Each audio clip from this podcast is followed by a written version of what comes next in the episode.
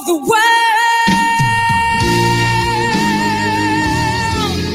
of the world.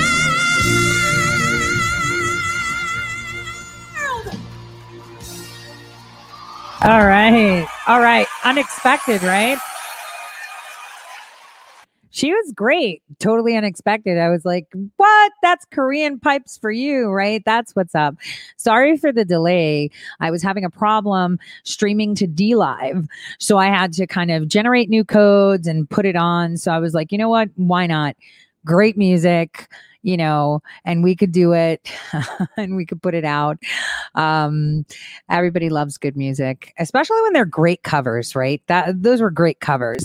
So I apologize for the delay. Today is the 20th of October, 10/20/2020. And so we expect a few things. This morning, the president was on Fox and Friends, and I missed it at the time that he was live, but we're going to watch it together.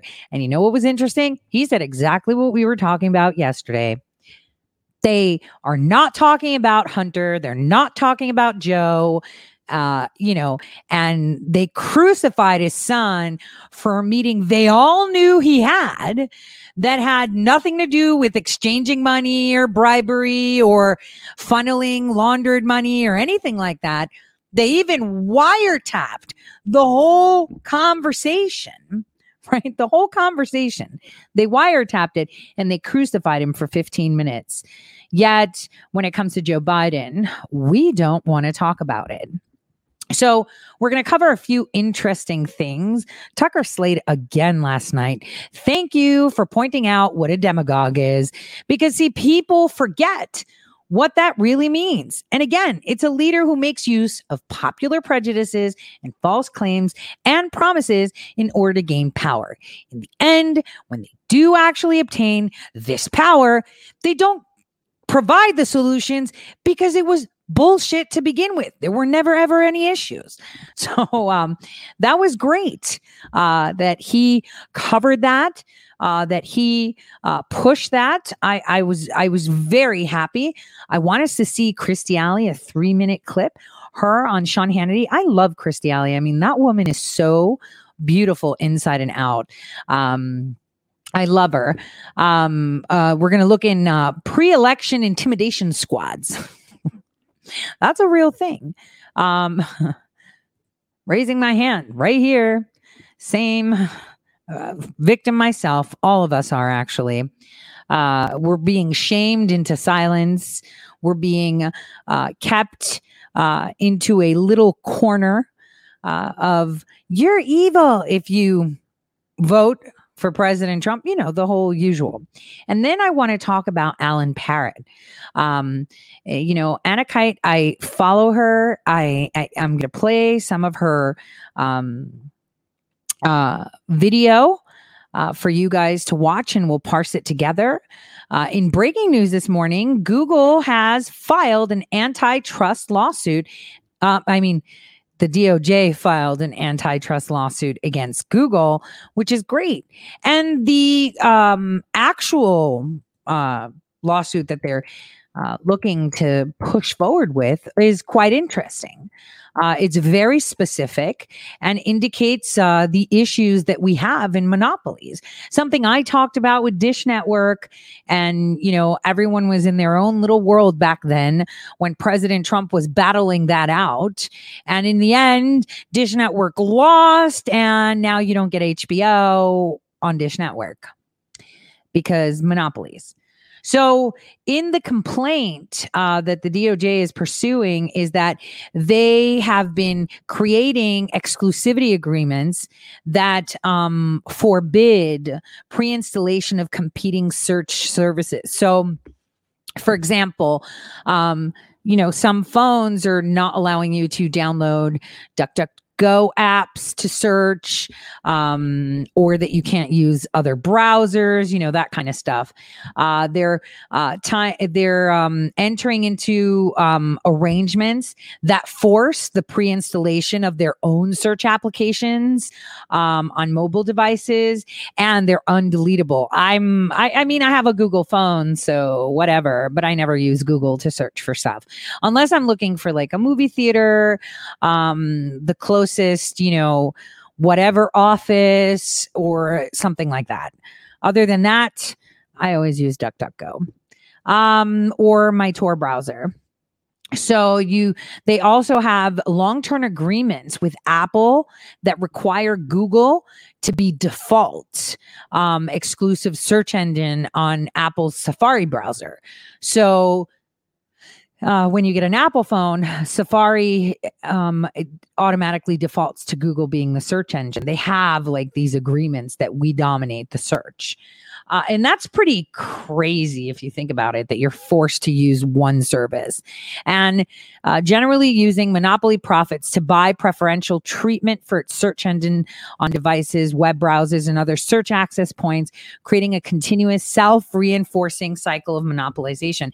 I mean, guys, in order to create a society that is governed by socialist and communist rule, you need monopolies. That's the foundation of socialism. You need monopolies first. And we're seeing that happen every single day.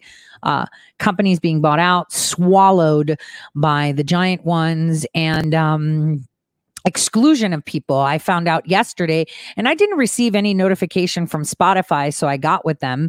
My podcast on Spotify is no longer available. So I went on through the podcaster side, logged in, resubmitted my podcast, and it said, sorry, this already exists. But when you search for it, you can't find it. So that's, I guess that's something that I have to put forward. You know, I'm already, you know, filling stuff out. YouTube theft, Spotify censorship, no notification. And I know I don't violate. My numbers are pretty stellar on Spotify. I mean, I'm number 45. Love that number. I'm always in the top 100 of news commentary shows globally on iTunes. And that's because people want to know the news. I mean, how am I not abiding by community rules or whatever they want to call it? It's pretty weird when you have, you know, pedo talk on Spotify and all these weird things, but not that interessante. So that's censorship for you, right? So let me just remind everyone that on Thursday, I will not be having a Tori Says show and will not have our Amazon Prime feed show. But we're going to do the Amazon Prime feed on Friday, if that's okay with you guys, or we could do it Saturday, whichever. And there will be an extra Tori Says show on Saturday, 12 to 2. So I just wanted to put that out there to let you guys know. Thursday is and Wednesday I'm going to be late. So it's not going to be 12 to 2. It'll be like maybe it'll just be late. I mean, I know a lot of you probably won't catch it, but I want to say 1 to 3, but it could be 2 to 4 depending on when I get back because it's something I have to do. Just, you know, this whole, what does Ingram call it? Pre-election intimidation squad stuff, right? That's it. Pre-election intimidation squad stuff. So let's watch this clip. Pretty interesting.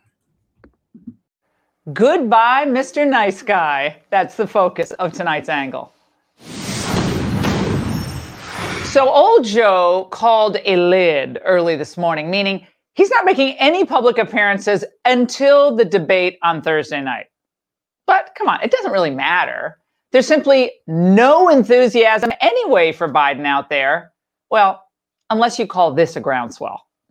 My name's Joe Biden. I'm a car guy. I got a 67 Corvette that's Goodwood Green. That's not a 67. That's a 427. that thing gets up and goes. Anyway, choir, you must be freezing. Freezing to death. Oh, my. To prop him up to create a veneer of energy, well, his big donors had to fund one of the greatest propaganda campaigns in human history. And of course, after being called out and exposed by President Trump as fake news, the dominant media was happy to oblige by amplifying the campaign's pitch. Really the only one that they have, which is that Biden, if you elect him, he's going to get us back to normal. After all, he's so nice. Normalcy. That seems to really be a big part of the pitch, that Joe Biden is somebody who will allow the country a return to normalcy. Let's get back to normal. Steady the ship. This is a decency check on this president. Joe Biden presents a plan to get to the calm. The calm? The dignified old grandfather chasing around his grandkids all over the yard. Boy, do they think that you're stupid or what? It's all being presented and it's all being framed this way to throw you off the scent of what's really to come. Yeah, because those children running around in the backyard will be crawling up his legs where his hair curls. Punishment. Those running the Joe show have always hated middle America. That's why he was their perfect candidate. Kind of a Trojan horse from the old, slightly more moderate party to push through the new, far more radical policies. The marketing of Biden as this nice, normal guy was funded and promoted by some of the most ruthless, the richest people in business, the media, and entertainment. And once they get past the election, it's payback time. Former Labor Secretary Robert Reich and other liberals are pushing for something called a Truth and Reconciliation Commission. When this nightmare is over, it would erase Trump's lies, comfort those who have been harmed by his hatefulness, and name every official, politician, executive, and media mogul whose greed and cowardice enabled this catastrophe. Well, the more recent inspiration for all of this goes back to the post-apartheid era in South Africa. In other words, if you voted for or ever supported Trump, you're a little better than the same people who threw Nelson Mandela in prison. Their pre-election intimidation squads have also been hard at work in recent days. Check out what happened at a free speech rally in San Francisco. Get out! Get out!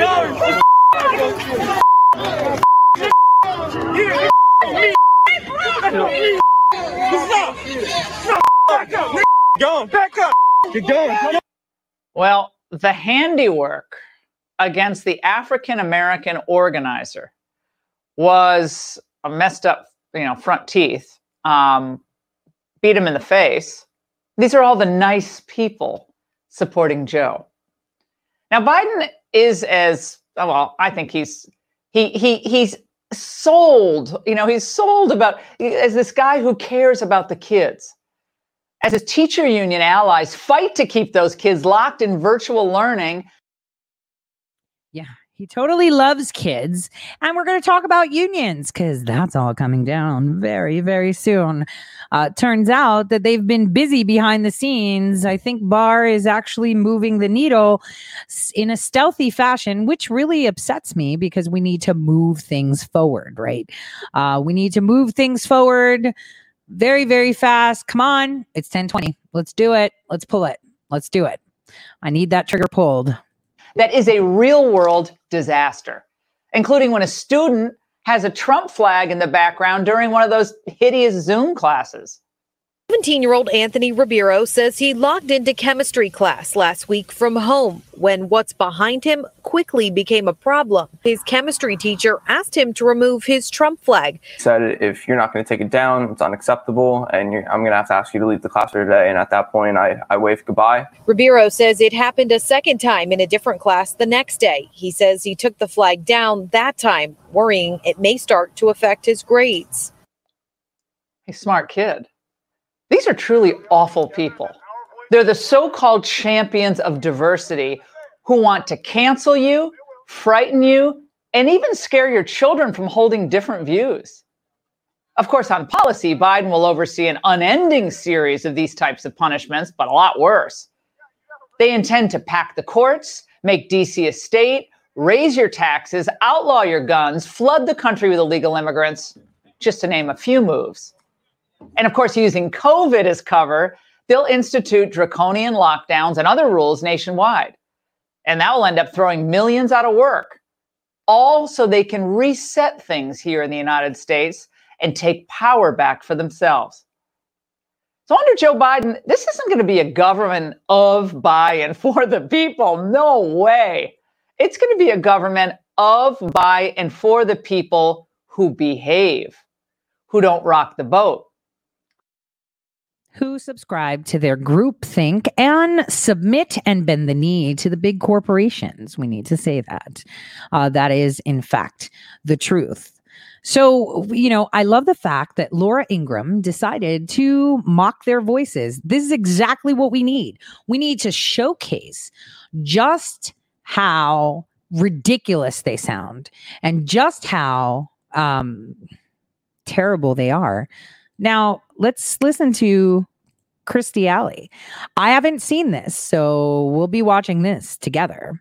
Is facing intense backlash tonight from the left after she announced her support for President Trump. Joining us now to explain is actress Kirstie Alley. Well, first of all, you're brave to come on this show. I give you a lot of credit. You will be hit hard. Prepare yourself. Welcome to my world. You know, it's the water's warm. You should rot in hell. You don't have a brain. They've attacked your deeply held and personal religious beliefs. Why? Why do you think it's that vicious? They always attack the same three things. That, you know, I'm a fat, irrelevant Scientologist. So, but, you know, this has been going on for 40 years. So I'm sort of prepared. That really is basically all they have to offer. So I honestly don't take it too personally because I feel that people are angry and they have the right to say what they want to say. And I have the right to block them if I don't like the way they speak. And why did it happen? You know, it's funny because I've been talking about Trump now for several months. And the other night I put out a tweet that simply said that I voted for him the first time and this time because he's not a politician. So then I got all this flood, I think thousands and thousands going, do you know the definition of politician? Do you know what a politician is? Do you know what a And I do. And I know they know what I meant. And what I meant was that he's not a career politician. And, you know, we have a history in this country. Let's stop one second. What does politician mean? So you go to college, you go to school, right? And you learn. And how do you study to be a politician? Think about it. There is really no. People are like, I study political science. I hear a lot about that. A lot of people are poli-sci majors, which is pretty much history, sociology, race critical theory. And all that stuff, right? A politician is not something you learn to be in school. A politician learns to be objective.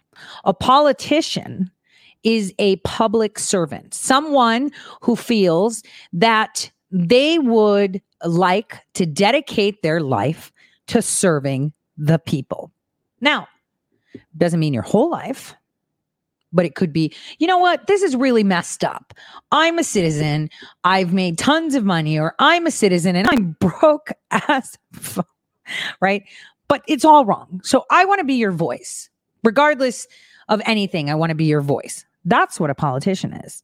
A politician is someone who, I don't know, in Congress makes $174,000 and their net worth shouldn't be over, I don't know, $500,000 to $750,000. You know, average Joe. Not Joho ticket, you know, how they started to say, well, he got this money pit and he made it big. We'll talk about his island. Let's talk about his offshore accounts. Let's talk about the shell companies. Let's talk about the other houses that are not in his name, but under shell companies. Let's talk about the boats, the submarines, the jets. We can talk a lot about that. That's not a politician. That's a thief or a businessman. Now, indeed, our nation is run like a business. It is.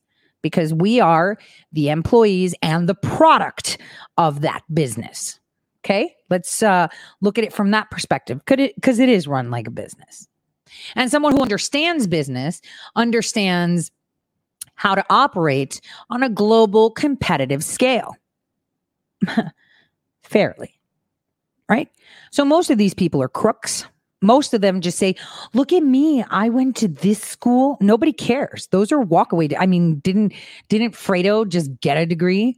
Didn't Biden come last in his school? And let me tell you something. It doesn't matter what your grades are. Remember, Einstein sucked. Tesla sucked. Everybody who actually made a difference sucked at school. Craig Venter dropped out. You know, look at Bill Gates. He got nothing. And look at him now. So your grades are nothing but showing that you can conform or that you demonstrate that you master what they tell you. Okay. So I just wanted to say her point of politician is that he's not bought and sold, because politician right now means I'm in bed with the swamp of people in not as much currently, but of people of different occupations like farmers and tailors and oilmen and businessmen and generals coming in and servicing our country as the president of the United States. And even many of them, when they left, they went back to their other job. So I like that Trump has a lot of energy. I like that he has more energy than any human being I've actually ever seen. And I think that the big thing that I was mentioning in that tweet was that I'm really tired of career politicians. I'm tired of paying people to do nothing and take way too long to do it. And I feel like they have this is what I would do to solve this, Sean. They should have a base salary, and then they should be paid if they have any accomplishments. Like, they should have a base salary, and for every accomplishment, don't hold your breath, a performance bonus, kind of like a hooker.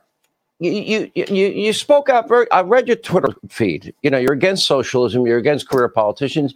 You also said something. You took on Joe Biden, which very few people will take on, and that was on the issue of race. He praised as his friend and mentor a former Klansman. He partnered with that former Klansman to stop the integration of schools because he didn't want his kids going to schools that were racial jungles. Why does Hollywood accept that if you're a liberal Democrat, which they'd never accept from anybody else? I don't know. It's why I have to just think for myself, because, when your gaffes are constantly, when he said, what did he say? You ain't black if you're not voting for me. And then these constant gaffes that have these actual racist overtones. And I'm like, no, maybe you get one where you accidentally said something inappropriate. Oh, it's not one. It's pretty constant. Let me just say this. Biggest deal with, it is constant, isn't it? Those are racial slurs. Let me just say, you have a lot of courage. I admire you for doing it. And I can accept liberal views. They ought to be able to accept our views, but they can't.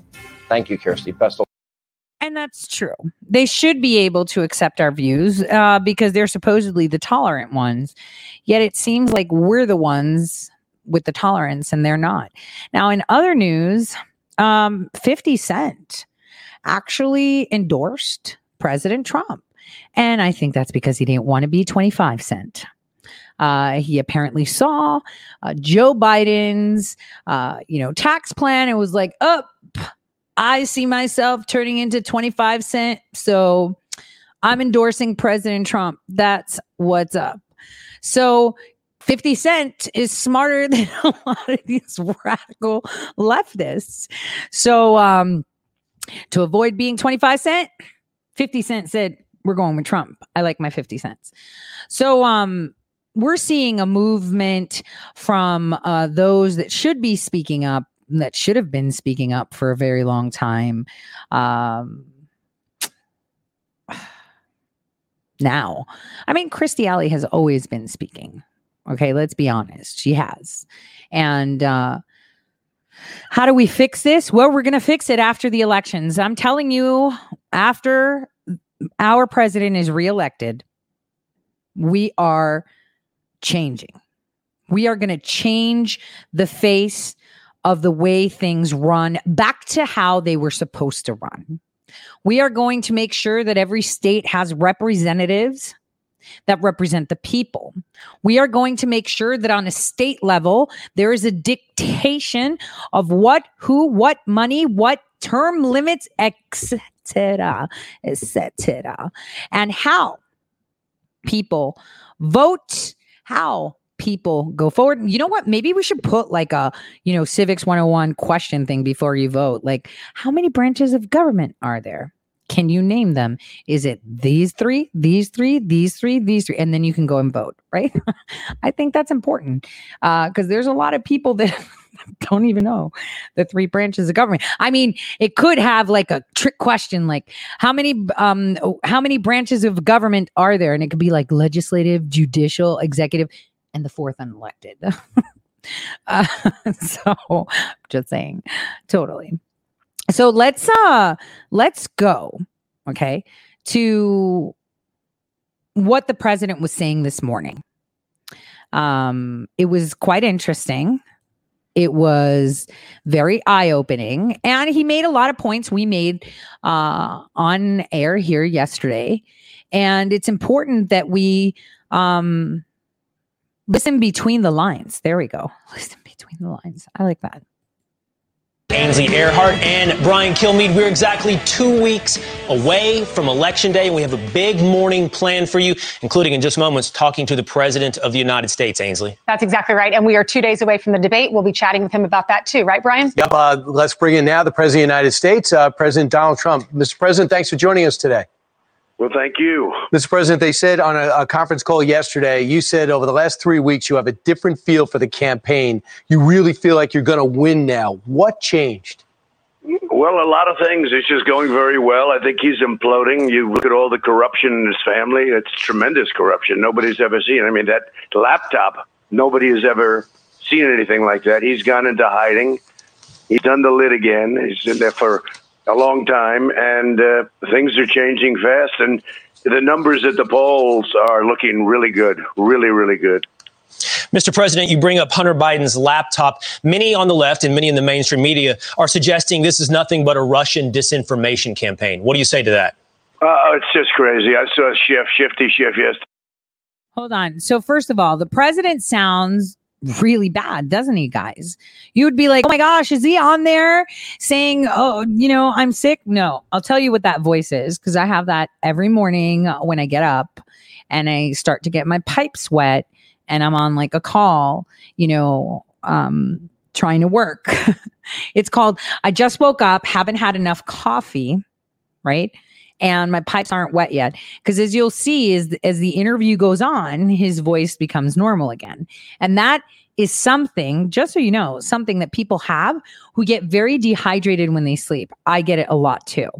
So, not like the sweaters, like that. My voice is a lot groggier when that happens. So the first things first is before you go to bed, you should always have water. Obviously, that might wake you up, but don't worry. Your body's a temple. And while you sleep, your bladder's not super active. But it will get you up early in the morning. And that's a trick. If you ever want to make a meeting and you're just like, oh my gosh, I'm going to sleep in. You know what you do? You drink a lot of water right before you go to bed. I can guarantee you'll be up. I'm telling you that straight up. So I just wanted to point that out because a lot of people said the same thing. He doesn't sound right, but you're going to see how his vocal cords loosen up a bit. So they get up, say, this is Russia. Yeah, I mean, he's a sick man. He is so sick. It is. We went through 2.5 years of that plus. And this guy, he ought to be put away, or he ought to be, something should happen with him. I watched him look straight at the camera and say it. And he laughs at it. They laugh in the back rooms at it. And thank goodness we have John Ratcliffe that came out, the head of DNI. He said it's absolutely false. There's nothing to do with Russia. And it never did have to do. This was like with Tulsi Gabbard and Jill Stein when Hillary Clinton said about them. This is after the Russian hoax on me, that they were agents of Russia. And you know what? I don't know either of them. They were not agents of Russia. They never spoke to anybody from Russia. It was the same thing. Adam Schiff ought to be investigated for what he does. He stood up, he looked at the camera, and he said, the laptop conceived and dedicated by Russia. This is crazy. Well, this is a part of the interview that probably will not be played on other networks because they're not really covering this. But what if the names were changed? What if it were your name instead of Joe Biden's involved in this, or one of your son's names instead of Hunter Biden? Would this be the top story on every single network? Well, you know, it would be. And they went through and put my son in particular over a 15-minute meeting with somebody from Russia who met with everybody in Congress over the years. Everybody knew that it was a meeting about something totally different, and Don Jr. went, and it's so unfair. What they have done is what they've done to this country, and we're really hitting them back. I mean, we're hitting them back so hard. And I'll tell you, I watched your interview with Dave Rubin. That's true. That's happening all over. It's so nice. That's happening all over the country. I mean, people are in love. And what you said about Texas, don't worry about Texas. Texas is with us. They want to take away your guns, your oil, and your God. Okay, that's what they want. They want to take away your Second Amendment. They want to take away fracking and oil. They don't care. They want to take it away. They want to go to the Green New Deal. That's not for Texas. Texas is not going to be losing their guns, and they're not going to be losing their oil, and they're not going to be losing their religion or their God. Mr. President, so your next chance to bring this up directly with Joe Biden will be at the debate on Thursday night. And among the categories is national security. That would be your option to bring this up. Now, people in the past, presidents in the past have had siblings or relatives that are problematic. Roger Clinton had his issues. I remember Billy Carter with Jimmy Carter's his issues. But I think this issue, what makes it relevant, is what Joe Biden had to do with this. What question do you have for Joe Biden in the debate? So people don't think it's a family issue. It's more about the vice presidential issue, some would say. How do you plan on parrying that issue? Well, this is far bigger than Jimmy Carter. I mean, this is an issue that's, I mean, his son walked around like a vacuum cleaner. But they say, right, and look, this is the laptop from hell. They say right in the laptop that, you know, the big man has to get 10%. And then in another case, they say 50%. This is 100%. And even if he didn't get, and he does get, and he lives like a king, even if he didn't get all of this money, and everybody's known this in Washington for a long time. This isn't surprising. Nobody's surprised by this. But even if he didn't, you can't go to China and have the son walk out with $1.5 billion to manage. You can't go to Ukraine and have him get $183,000 a month with a $3 million upfront payment. You can't get $3.5 million from the mayor of Moscow's wife, $3.5 million, and you have no experience. You didn't have a job until your father became vice president. It's disgraceful. What if he says, I don't know anything about this? And the media can't cover it. The media refuses to cover it. Mr. President, what if he just says, I don't know anything about that? That's my son's thing. I don't know anything about it. I hear Romania is coming up, too. So what if he says that's his thing? You know, he's a grown adult. No, Romania. Stop. Why are you giving Joe Biden outs? Besides, couldn't the president say, well, my son was just having a meeting. I don't know anything about that. Why couldn't he say that? Oh, it just applies to Joe Biden, right? Because there's like conspiracies saying that Hunter was pissed, that people were throwing him under the bus and he let it go and he cooperated. Could be that the laptop was what they had saying, if we don't have this, you're going straight to jail. Do not pass go. No collection of $200. Who knows? Regardless, there are crimes in there. There are emails showing quid pro Joe and Beijing Biden's, you know, business dealings. So why is the media silent? They're criminals. They are not doing their job. But again, I say it.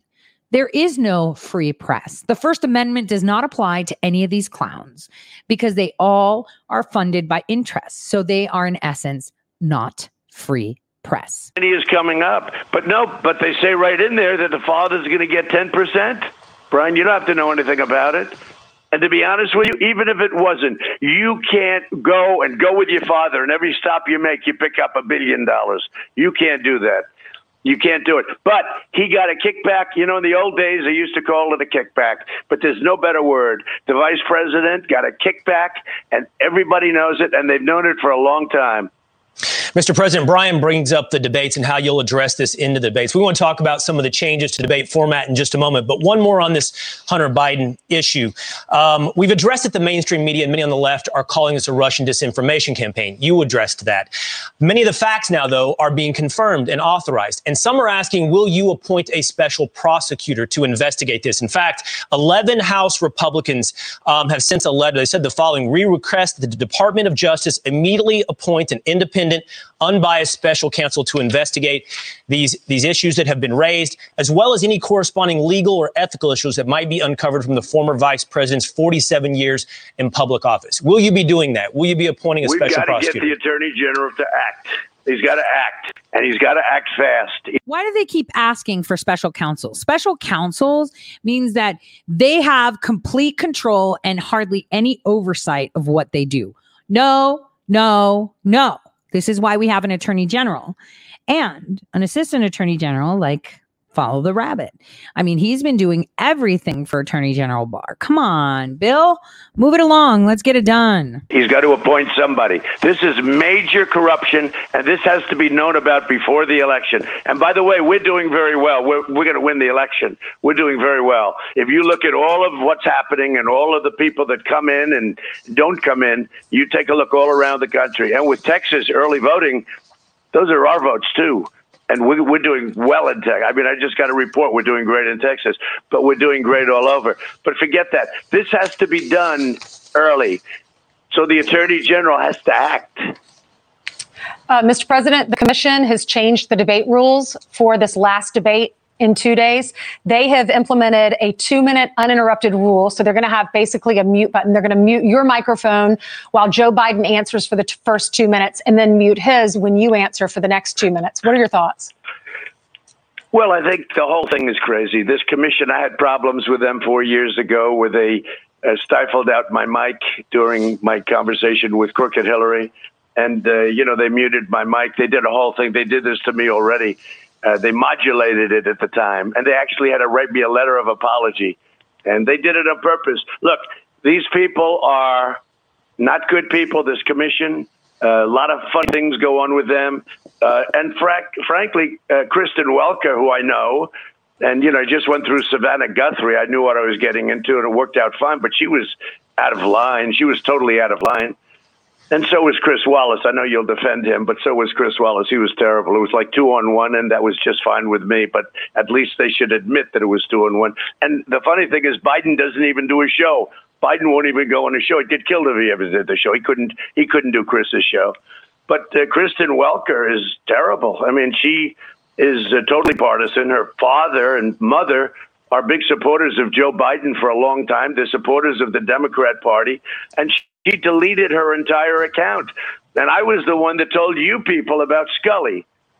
Scully was no baby either. And then he got caught lying with his famous, "Oh, they hacked my account." You know, every time somebody gets caught, they always say they hacked my account. They said, here we go again with the hacking. So he has a problem. But Kristen Welker is far worse than Scully. But I do it anyway. I mean, I do it anyway. But this is the way it is. It's so set up. It's pretty incredible that we've been winning for so long. Is what you get right down to. So whatever the playing field is, you're a sports guy by trade. You got to adjust to it. Having said that, and looking back at the— That's not fair. I mean, It would be nice to have a host that can be, you know, not necessarily a contributor to the campaigns and to Democrats. It would be really nice. There are people out there that could be neutral. Kristen Welker cannot be neutral at all. Well, having said that, and Chris said he was neutral, but just moving on to this debate. Yeah, he was neutral for who? For himself. What's going to change for your strategy, regardless of moderator, format, mic? What's your strategy? Are you using anybody different to get you ready? And after studying and dueling with Joe Biden once already, what have you learned? What's going to change? You're going to interrupt less? Joe lies. And he lies a lot, and he'll say things that are crazy, and he'll think people are supposed to believe him. And they take ads, and they put ads in on things that never happened. Far worse than Hillary. Hillary was a much smarter person than him, but they play a much dirtier game. And she was dirty. Look, I mean, with the emails and everything else, I'm not talking about that. I mean, she was terrible. So will you take some of your time and correct her, Mr. President? They play a more dishonest game. They will put an ad in about something that never happened and pretend like it happened. Will you take some of your time? They are very dirty players. Will you take some of your time and answer the previous question like Mike Pence did and then answer their question? Well, look, I do my own debating. I do fine, and I do my own debating, and a lot of people said I won. If you look at the Hispanic, very interesting, they did a Hispanic population poll, and I was at 77%. And a lot of people thought, look, when somebody stands there and he lies, I like to challenge it at the time because you don't have time to go back.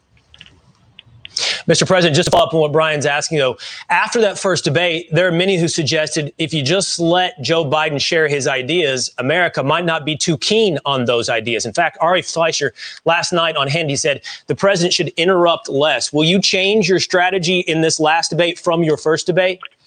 Well, I may do that. Actually, the interesting thing, they said if you let him talk, he'll lose his chain of thought because he's gonzo. And I understand that. But I also understand that as he's going down the line and issuing lies, generally it's okay to, really attack that. But there is a chain of thought that, there are a lot of people that say let him talk because he loses his train. He loses his train. He loses his mind, frankly. But look at yesterday. He walks out of a store and the media standing there and they asked him, what flavor ice cream did you get? I mean, think of this. I know. They never asked me a question like that. I want them to someday, but they never asked me a question like that. What flavor ice cream did you get? So just real quick, the other area in which there's foreign policy is not coming up in this unless you go there, unless you bring him there. And if you look at Joe Biden's foreign policy, he's the one whose former Secretary of Defense said Joe Biden's been wrong about every foreign policy and national security decision for the last 40 years. He's never been asked about Libya. They killed Gaddafi and they made it a terror university. He's never been asked about ISIS pulling out of Iraq and calling ISIS the JV team, at least the president did. He never answered about how China was able to build islands and militarize them, and they did nothing. When is he going to be held in account for that? Are you going to go out of your way to do that? I will, but there's a lot to talk about in a few minutes, and this was supposed to be a foreign policy debate, and now all of a sudden we're talking about things that are not foreign policy. And frankly, it was a change that they made that was far bigger than the mute button, I mean, frankly, but they made a change and it shouldn't have happened. It shouldn't have happened. All right, let's talk about your schedule today. You know that. I mean, this was all going to be foreign policy. And all of a sudden, out of nowhere, they made this change. Now we're talking about other things. All right, tell us. It's not appropriate. Look, the commission has lost tremendous credibility. They lost it with me 4 years ago when they modulated the mic. I understood that. And you look at look at Bob Dole. He wrote a letter saying that he knows the people, and these are not the right people to have. And he was very nice in writing that. I must say, Bob Dole. Have you heard back from the commission? Because I know that your campaign was raising some objections about the fact that this is supposed to be a foreign policy debate, and they sent a letter to the commission. They said that they agreed to the debate. Your campaign did because you agreed to focus on foreign policy. And when you look at the topics, that's not included. Well, we want the debate, and I know they're discussing it. And, I mean, they're talking back and forth with the commission. They want to have it be at least not fair, because it can never be fair with Kristen Welker. I mean, it's not going to be fair. But it would be like Scully or like Chris Wallace. But it would be, like somebody, there's nothing fair about this debate. But that's okay. Hey, look, Savannah Guthrie, I knew what I was getting into. I've been with her for a long time in terms of interviews. And that was crazy. I mean, she was jumping out of her seat, but it was a good interview. We got very high marks on that interview, but I thought she was totally out of control. President Trump, out of control. President Trump, you've had a very busy schedule. You have a very busy schedule coming up this week. You have a rally in Erie, Pennsylvania, tomorrow in North Carolina. Vice President Pence is going to New Hampshire and Ohio, Cincinnati and Portsmouth, New Hampshire, excuse me. Let me tie this into the debates, actually. Last night or yesterday, we heard you in Arizona talking about the very stark choice Americans have between a potentially socialist future and economic recovery. But I want to bring this back to debate because you told Brian there's a lot to talk about. about, not just foreign policy. So in this debate this week, what do you think is the starkest contrast, the number one issue voters need to consider that's different between you and Joe Biden? We've had a lot of different issues come up, law and order, the economy, COVID, shutdowns. But what's the number one stark contrast in your mind between you and Joe Biden? Okay, so many individual things, whether it's Second Amendment or energy or all of these things, they want to raise your taxes, I want to lower your taxes, regulations, all of that. But the bottom line, the American dream, the great American dream versus being a socialist hellhole. Because they're going to turn us into a socialist nation. We're going to be no different than Venezuela. This is a movement, I'm telling you. They're not going to stop. And they should not. These people are tearing up our lives. A third straight night, Portland police declared a riot. The vast majority of the protests have been peaceful. Over the weekend, 59 officers injured and 47 people arrested. New York City Mayor Bill de Blasio announcing a proposal to cut $1 billion from the New York City Police Department. We need to completely dismantle the Minneapolis Police Department.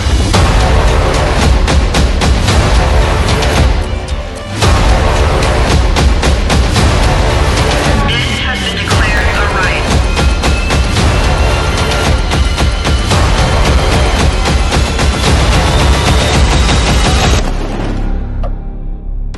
a riot. You won't be safe in Joe Biden's America.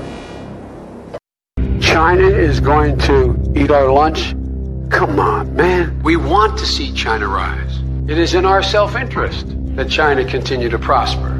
They're not bad folks, folks. But guess what? They're not competition for us. A rising China can be a significant asset for the region and the world, and selfishly for the United States. We want China to grow. What are we worried about?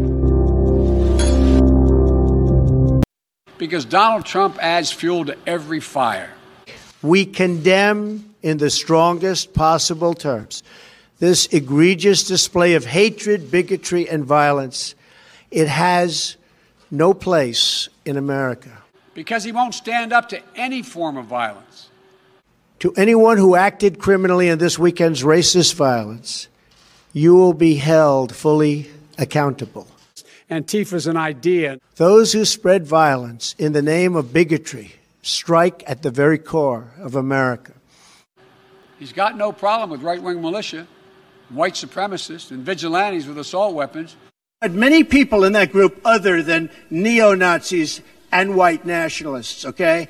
And I'm not talking about the neo-Nazis and the white nationalists, because they should be condemned totally. Racism is evil. And those who cause violence in its name are criminals and thugs, including the KKK, neo-Nazis, white supremacists, and other hate groups that are repugnant to everything we hold dear as Americans. Antifa's an idea, not an organization. Oh, you got to be not kidding. Militia. I hope that gave you a great overview of what Biden stands for, what the president stands for, and what a Biden's America looks like. Beijing Biden made it clear he's with China. Of course he is. $1.5 billion. Of course you'd be with them. Of course you would. Now let's listen to the rest of what our president has to say here. And I'll tell you what, it can happen. It can happen. Venezuela 20 years ago was unbelievable.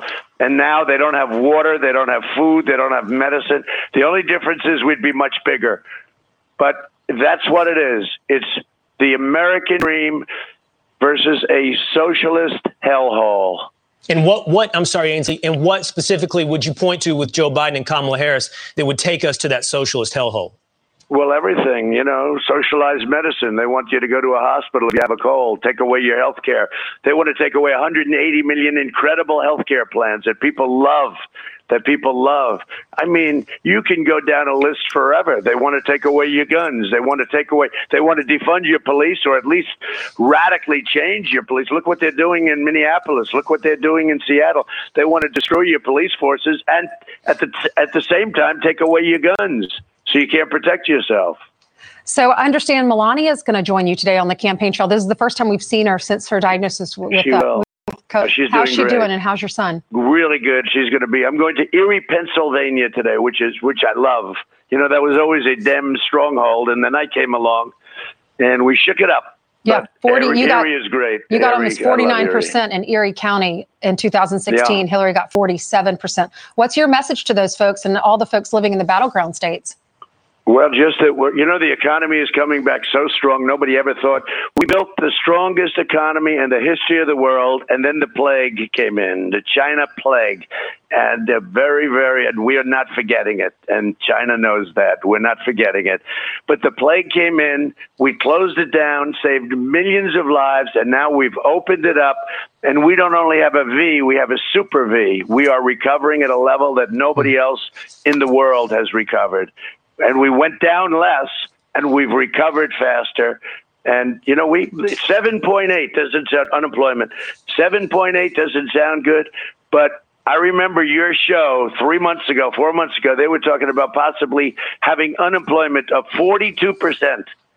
Right. And we're at 7.8 and heading down rapidly. So, Mr. President, right now with cases, you have 36 states with increase in cases. You have Europe all going up. Wales is basically shutting down. 9 cities in Paris are under restrictions, and the UK is on a virtual restriction, depending on the city, depending on the time. If the numbers keep going up and we don't want to shut down again, what is the plan to live with it while staying safe from it? Well, we are living with it, and we're having the vaccines coming out very soon. With or without the vaccines, we're rounding the turn, but we have the vaccines coming out very soon. We have the therapeutics that are incredible. I tell you what, I had Regeneron. I was not exactly feeling the greatest, and I had Regeneron. I felt like Superman a day later, and, you know, I got better very fast, very, very fast. What they've done under this administration in terms of the FDA and getting things approved, things that would have taken Brian 2 or 3 years, I got done in 2 weeks. And the FDA has been great. They've all been great. And now the vaccines are coming out. That's going to help it. But we're doing much better than Europe. And Europe is getting hit pretty hard. We're doing much better. And we will never shut down. We shut down. We understood the disease. We're protecting our elderly, unlike what they did in New York, where they did such a bad job, Cuomo. We're protecting our elderly. We're taking care of those because they are susceptible, especially if they have heart or diabetes or problems. But we understand the disease. No, there will be no shutdowns. Mr. President, you bring up Governor Andrew Cuomo. He's raised some questions. He says he's skeptical of a potential COVID vaccine. In fact, if you'll take a listen, we can play it for you right now, what he had to say. I don't believe the American people are that confident. You're going to say to the American people now, here's a vaccine. It was new. It was done quickly. But trust this federal administration and their health administration that it's safe. I think it's going to be a very skeptical American public about taking the vaccine, and they should be. We're going to put together our own group of doctors and medical experts to review the vaccine. And if they say it's safe, then I'll go to the people of New York and I will say it's safe. Wait a minute. So what did nipple ring wearing Cuomo say?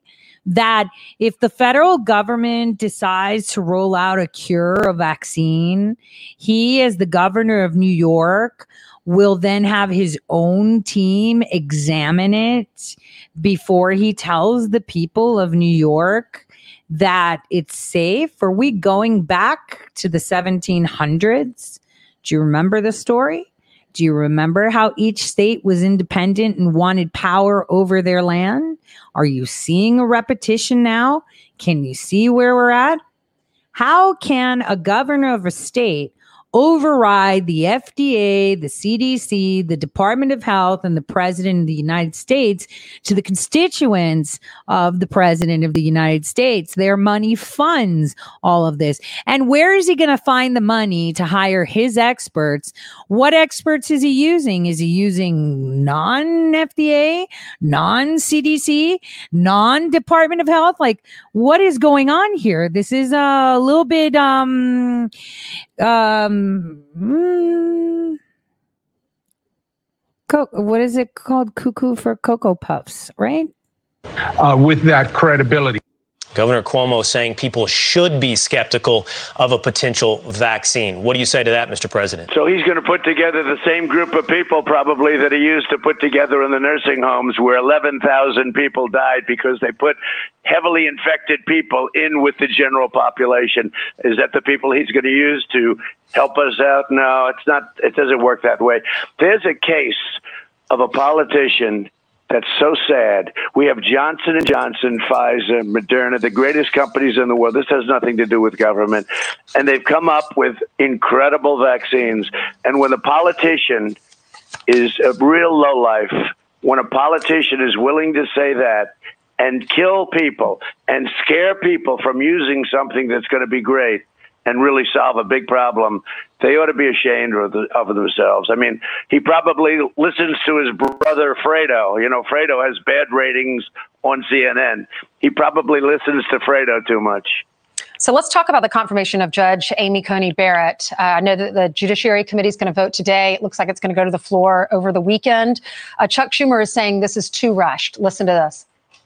The Republican majority wanted to jam this nomination through before the election. The Republican majority is running the most hypocritical, most partisan, and least legitimate process in the history of Supreme Court confirmations. Instead of ramming through a Supreme Court nominee in the most hypocritical of circumstances, the Republican majority should be working with Democrats on a real comprehensive COVID relief bill. Mr. President, what's your reaction? So this is a process that Justice Ginsburg said a president has 4 years, not 3 years, and we're not ramming anything through. We have a lot of time. I mean, we have a lot of time, and she's phenomenal. She's become a star. The way she answered questions, the mind, her background, her intellect. I mean, she's become a major star in this country. People love her. I tell you what, if we ever didn't ram her through, as he said, we'd have a problem because people would be angry as hell. They love her. She's going to be a fantastic justice of the Supreme Court for many, many years. And all we're doing it is during my term. I mean, I'm here. Hopefully I have another 4 years. But, you know, I've had three. Well, by the time at the end of the term, 300 federal judges and 3 Supreme Court justices. That's an incredible thing. That's a record. And there's never been that before. So, you know, they're unhappy, but President Obama couldn't get people through. I mean, he was unable to get people through. He was unable to do a lot of things, to be honest with you. And we'll see how that goes because it's supposed to be a vote in committee this week and then a floor vote the next week, and she could be through right away. It's going to go well in November. It's going to go well, really well. Mr. President, could you bring us into the play-by-play of the rescue package? It's been 91 days since any type of rescue package came from Congress that you have signed. And we know the American people are hurting. It's been so long. If you're in the hospitality industry, which you're very familiar with, they've been devastated. If you're a waiter or an actor, you've been destroyed.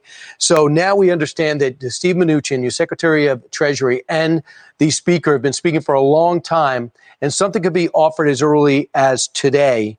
What could you tell us? Because Mitch McConnell isn't exactly on board with those negotiations. Well, he'll be on board if something comes. But let me just explain that it's very simple. I want to do it even bigger than the Democrats. Now, not every Republican agrees with me, but they will. But I want to do it even bigger than the Democrats because this is money going to people that did not deserve what happened to them coming out of China. Now, to just put it very simply, we want to do it, but Nancy Pelosi doesn't want to do it. We'll see whether or not she changes her mind. But we want to do it because people need help and they should get help. Well, she's at 2.4. The economy is very strongly coming back. Mr. President, she's at 2.4 trillion and you want to go bigger than that? John Thune says she's at 2.2. Okay. And I would like to go. I would be willing to go more because I think that, number one, I view it differently. We get the money back, the government. It gets the money back ultimately anyway. And it's better than unemployment, and it's better than all of the other costs associated with the alternative. So I want to go. I would rather go bigger than that number, but we'll see. But here's the problem. She doesn't want to do anything until after the election because she thinks that helps her. I actually think it helps us because everyone knows that she's the one that's breaking up the deal. Now, they are talking. Let's see what happens. But I would rather go bigger than her number. Senator Thune says he doesn't want to even go close to $2 trillion. Would you pass this with mostly Democratic votes? Thune. Would you pass it with mostly Democratic votes? I'd take all the votes you could get, whether it's Democrat or Republican. Okay. Well, even if it's and a smaller number. You'd have a lot of Democrat votes and you have Republican votes too. I'm okay with that. Even if it's a smaller number, why don't they just vote for that amount? Whatever they can agree to, a little bit is better than nothing. Because Nancy Pelosi doesn't want to approve anything. Look, she's made it very difficult, very, very difficult. We're talking about money going to the American people that got hurt. And they shouldn't have been hurt. This was caused by China. They shouldn't have been hurt. And we shouldn't be punishing them. And we're punishing them because of Nancy Pelosi. Now, maybe she changes her tune. And I can tell you there is a little bit of that. And that would be a very positive thing for the American people. Mr. President, certainly stimulus for those who had their government or had their businesses shut down by the government by mandate is important. Right. But helping people by opening up seems to be one of the biggest economic stimuluses we could offer. I know you've had a back and forth with Dr. Anthony Fauci over the last 24 hours. We'd love to ask you about that. But this idea that we need to open up our economy balanced against rising cases in many states. What's the right path for us right now on opening up our society? Well, we have to open up, and we live with it, and we open up our schools, and I'm the one that got Big Ten and Pac-12 football back. You know, I got that back. That wasn't coming back, and I got it back. Hope people realize that. That was pure and simple me or whatever, but and I'm very happy. We have to open up. Now, Barron, a young man, very young, strong, he got it too. By the time I said to the doctor, how's he doing? He said, he's all better. You know, it's different. Young kids, 99.9%, young kids have to go back to school. They have to get back. Now, if you look at different states, Michigan, we won the case against her. The only one that was allowed to violate was her husband, okay, the governor of Michigan. We won the case. Michigan's opening up. Got it. Because you know what? The Supreme Court said it was unconstitutional what she was doing. Now, North Carolina, Pennsylvania, some other states, all run by Democrats, have to open up. I mean, look at New York. It's like a ghost town. New York, what they've done to New York, it's a ghost town. I know. We're not in it. Not to mention, all of the crime is coming out of Democrat states. Republicans are doing incredibly on crime, on opening, on economic. It's all everything coming out, crime and other problems, are in Democrat-run states. And I hope people realize that. Let's talk about taxes, because 50 Cent says he's now going to vote for you in light of the Biden tax. You mean the rapper? The rapper. Because Biden says if you make more than $400,000, I'm raising your taxes. What is your tax plan? Well, it's much more than what he's talking about. And I mean, what he said is much worse than that. He's going to look at the Wall Street Journal. They just came out today, just in terms of life, $6,500 over a short period of time, more they're going to have to pay. My tax plan was the biggest tax cut in the history of our country, and regulation cut, but the biggest tax cut in the history of our country. He wants to violate that. That would take away child tax credit, $1,000 a child. It would take away $2,500. It would take away, you know, something that will happen if they ever did it, energy. Energy, look at you, you're buying $2 a gallon gasoline now. Nobody thought that was possible. That will go to $5, $10. You won't even be able to buy a car. You'll go into a depression, the likes of which this country has never seen, at least since 1929. Who knows? That was a pretty bad one, in all fairness. But if he gets in, what they will do is everything, it'll be a disaster. They're going to double, triple, quadruple your taxes. They actually say we're going to quadruple. To spend it on the Green New Deal, this ridiculous Green New Deal, which makes no sense, designed by AOC +3, that had nothing to do, didn't even study the environment. Now they're telling us, you know, about the Green New Deal. No. What they're doing is crazy. And their taxes will quadruple. They're going to take your guns away. The whole thing is crazy. The whole plan is crazy. This is the only candidate I've ever seen that runs on the basis that they're going to raise your taxes. And, you know, of course, AOC is not the candidate, but he does say his energy plan is the framework. It was based on the new Green Deal by Senator Markey and Alexander Ocasio-Cortez, which includes retrofitting, I think, every building in the country to make it more environmentally friendly. And I imagine that they're going to go to the Pentagon to take some of that money because it's just not going to be anywhere else.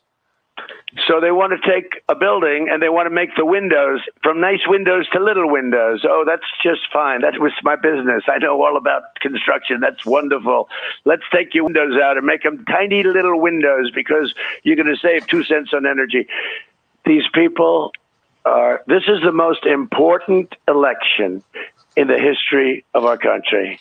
And people have to get out and vote because what they want to do is crazy. We will never allow this country to become a socialist nation. Now, one might think, why is it that they want a socialist nation? Think about it. Why is it? Why is it that they are implementing all these things? Why is it that they are, putting us in the position where we're sick, where, we are required to abide, we have to have vaccines, we have to do this, we have to do that. And they're also telling us how to think, how to speak, how to walk, how to talk. So that is a question that can be answered with this simple video, which was pretty incredible. So I am so glad someone sent this out. This is really great. Listen to this. This is how important it is, and how important that we do it quickly. We have to mobilize the same way we did when we entered World War II in 1941. We have to fully mobilize everything we have and put it into changing the energy system over, and not just here in the United States, but all over the world. It's going to be the biggest business project in the history of the world. Fortunes, billions of dollars are going to be made. Hundreds of thousands of people were going to be employed. We're going to have clean air. We're going to have so many benefits from it. It's not going to cost us anything. Once we get going with it, it's not going to cost us anything. Only the people that don't understand it think it's going to. Not doing it will be catastrophic. We'll have 8 degrees. We'll be 8 degrees hotter in 30 or 40 years. And basically none of the crops will grow. Most of the people will have died, and the rest of us will be cannibals. Civilization will have broken down. What the few people who are left will be living in a failed state like Somalia or Sudan, and living conditions will be intolerable. The droughts will be so bad there'll be no more corn growing. Not doing it is suicide. Just like dropping bombs on each other, nuclear weapons is suicide. So we've got to stop doing the two suicidal things, which are nuclear, hanging on to our nuclear weapons and global, and then after that we've got to stabilize the population. When I was so basically, if you don't subscribe to climate change, right, you're going to die. First off, you have to subscribe to it because all of this is going to happen. Wait, but he tells you exactly what the concern here is. So what's wrong with the population? I mean, with too many people. That's why we have global warming. We have global warming because too many people are using too much stuff. But if there were less people, they'd be using less stuff. We don't get global warming and the nuclear weapons straight out. We don't have to worry about human rights. The humans will all be gone. Wait. So we're just too many people. That's interesting, right? He told you exactly what it is. It's about controlling the population. And they're trying to instill this fear that there's not enough room. We're all going to die. We're going to eat each other. We're going to kill each other. Let's go to a quick intermission. I need some coffee. And while I go to that intermission, we're going to listen to this great, one-man show that pretty much says exactly what's up right now. Here we go.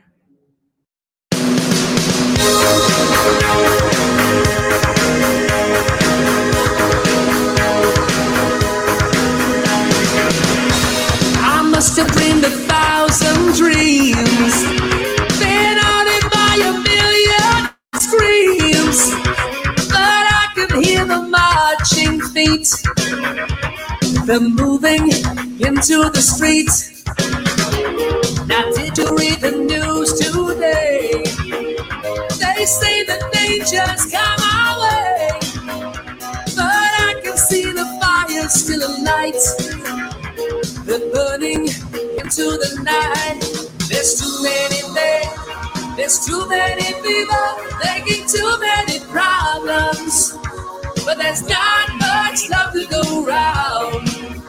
Trying to see this is a land of confusion. Well, this is the world we live in, oh, and these are the hands we're given. Oh, you said, let's stop trying, oh, to make it a place for living in.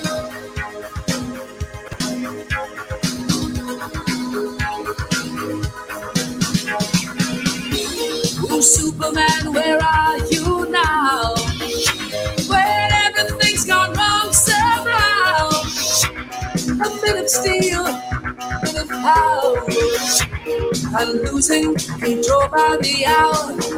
This is the time, this is the place. So we live for the future. But there's not much love to go round. Tell me why this is a land of confusion. Well, this is the world we live in, oh, and these are the hands we're given. Oh, use it and let's start trying, oh, to make it a place for living in.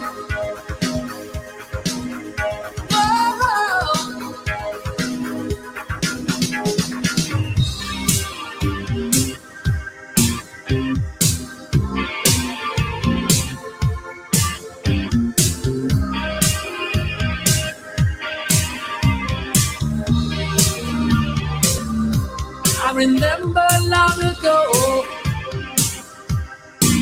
when the sun was shining and it still the stars are bright all through the night, and the sound of your laughter as I held you tight. So long ago.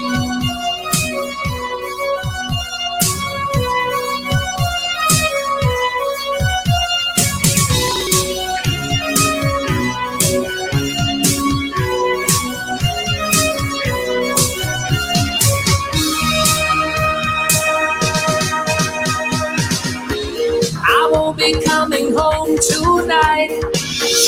My generation will put it right. We're not just making promises when we know we'll never keep. There's too many men, there's too many people making too many problems. And there's not much love to go around. Can't you see this is a lot of confusion? Well, this is the world we're living, oh, and these are the hands we're given. Oh, use it and let's stop trying, oh, to make it a place worth fighting for. This is the world we're living, oh, and these are the hands we're given. Oh, stand up and let's start showing, oh, just where our lives are going to.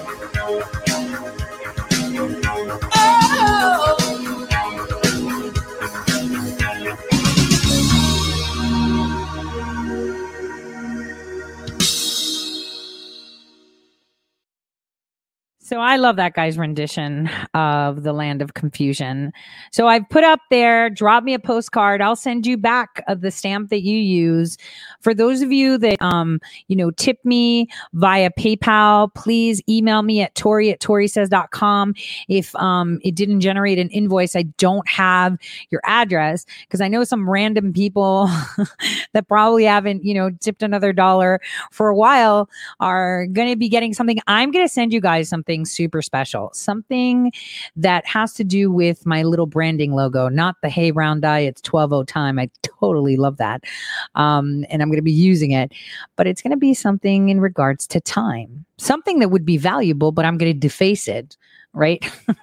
And then you can keep it for as long as, So I am going to, I put the address there for those of you that watch on Rumble, YouTube, DLive, you know, and aren't in the Telegram group.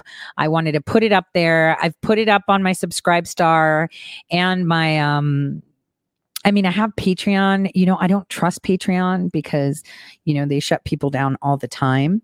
So, So I actually have gotten, you know, 67-cent tips on articles from around the world, and I sent them, you know, things too. But what I have in store for you, how to break open that old chest. And I'm like, you know what? Why hold on to it? Why not share? So it's going to be kind of a little time travel thingamajiggy-bub.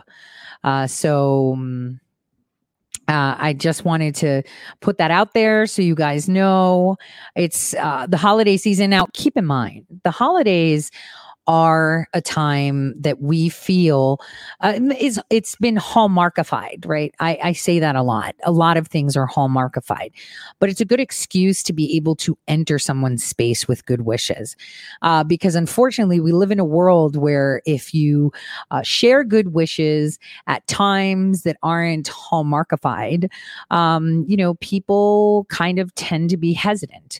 So instead of working around it, I think we should work with it and amplify that, amplify communication between people, amplify good between people, amplify our unity globally.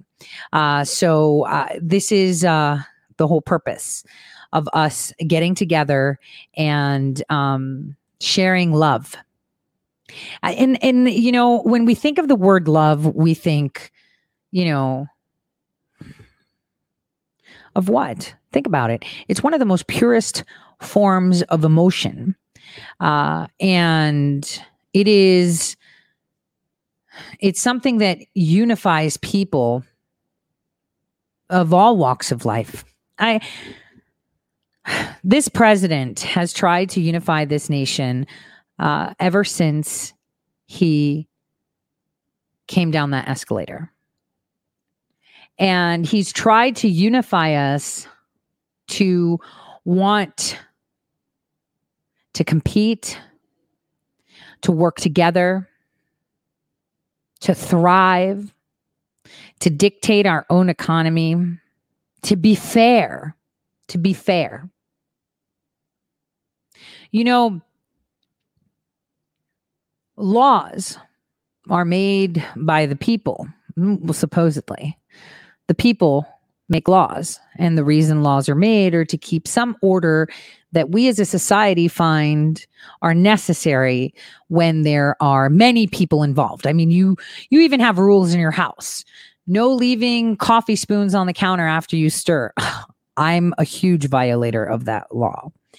Don't know. Put the toilet seat down. Don't leave your shoes in the middle of the living room. If you take your clothes off, please do not pull your pants down at the front door and leave them there. Take it to the hamper or your closet, please.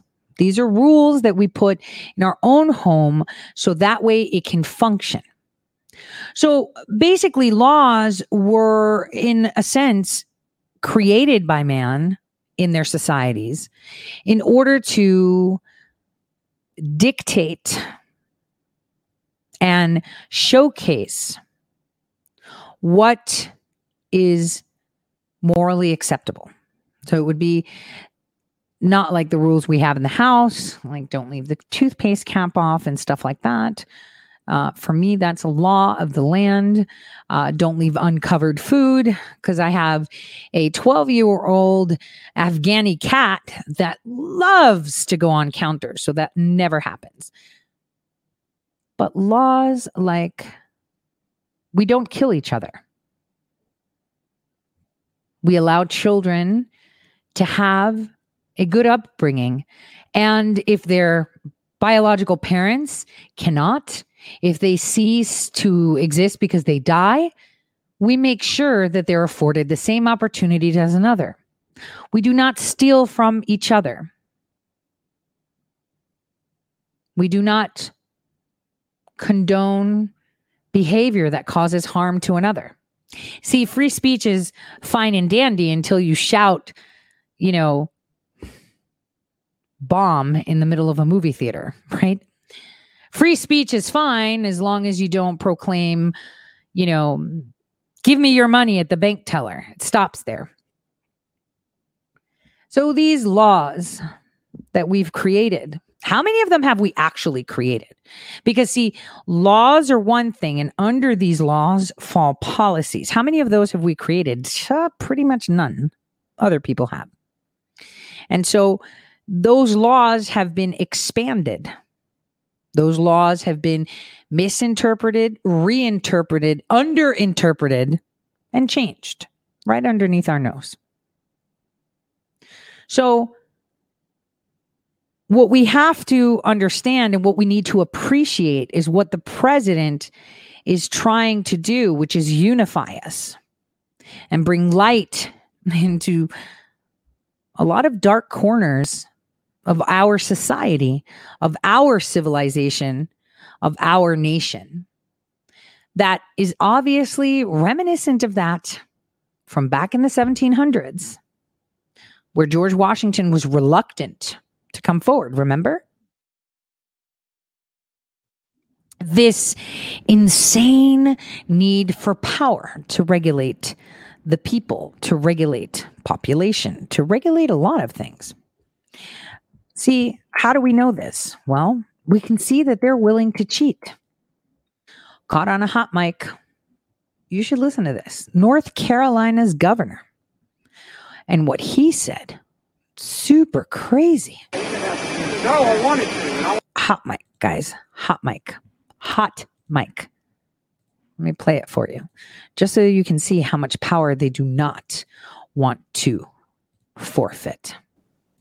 Well, no, I wanted to, and I want to show my strong support for you, and I think we're going to all get across the line. I think Cal is going to get across the line, too. So, I know that's frustrating, but we'll get it across.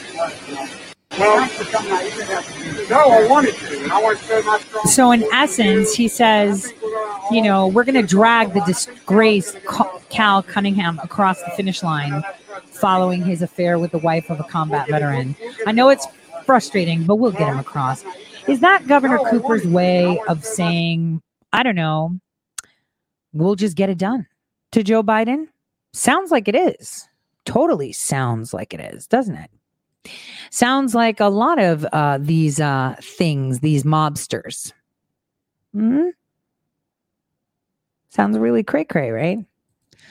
I will get him across the line regardless. Now, the president is going to Pennsylvania. Before I finish with his interview, I wanted to remind you something, take you back in time. So we had talked about unions, and I had expressed to you how if you're a union worker, your money funds the Democrat Party.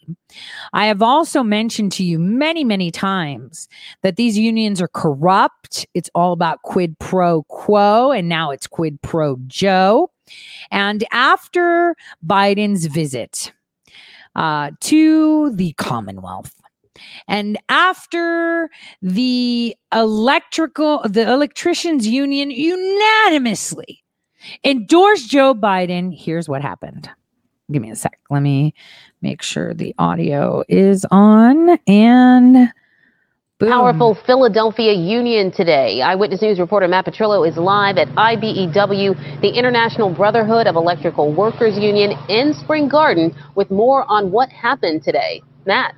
Well, Natasha, for several hours, we saw FBI agents going in and out of the Local 98 Union headquarters here behind me. The big question so many people are asking is the raid related to the federal indictment involving the union's boss?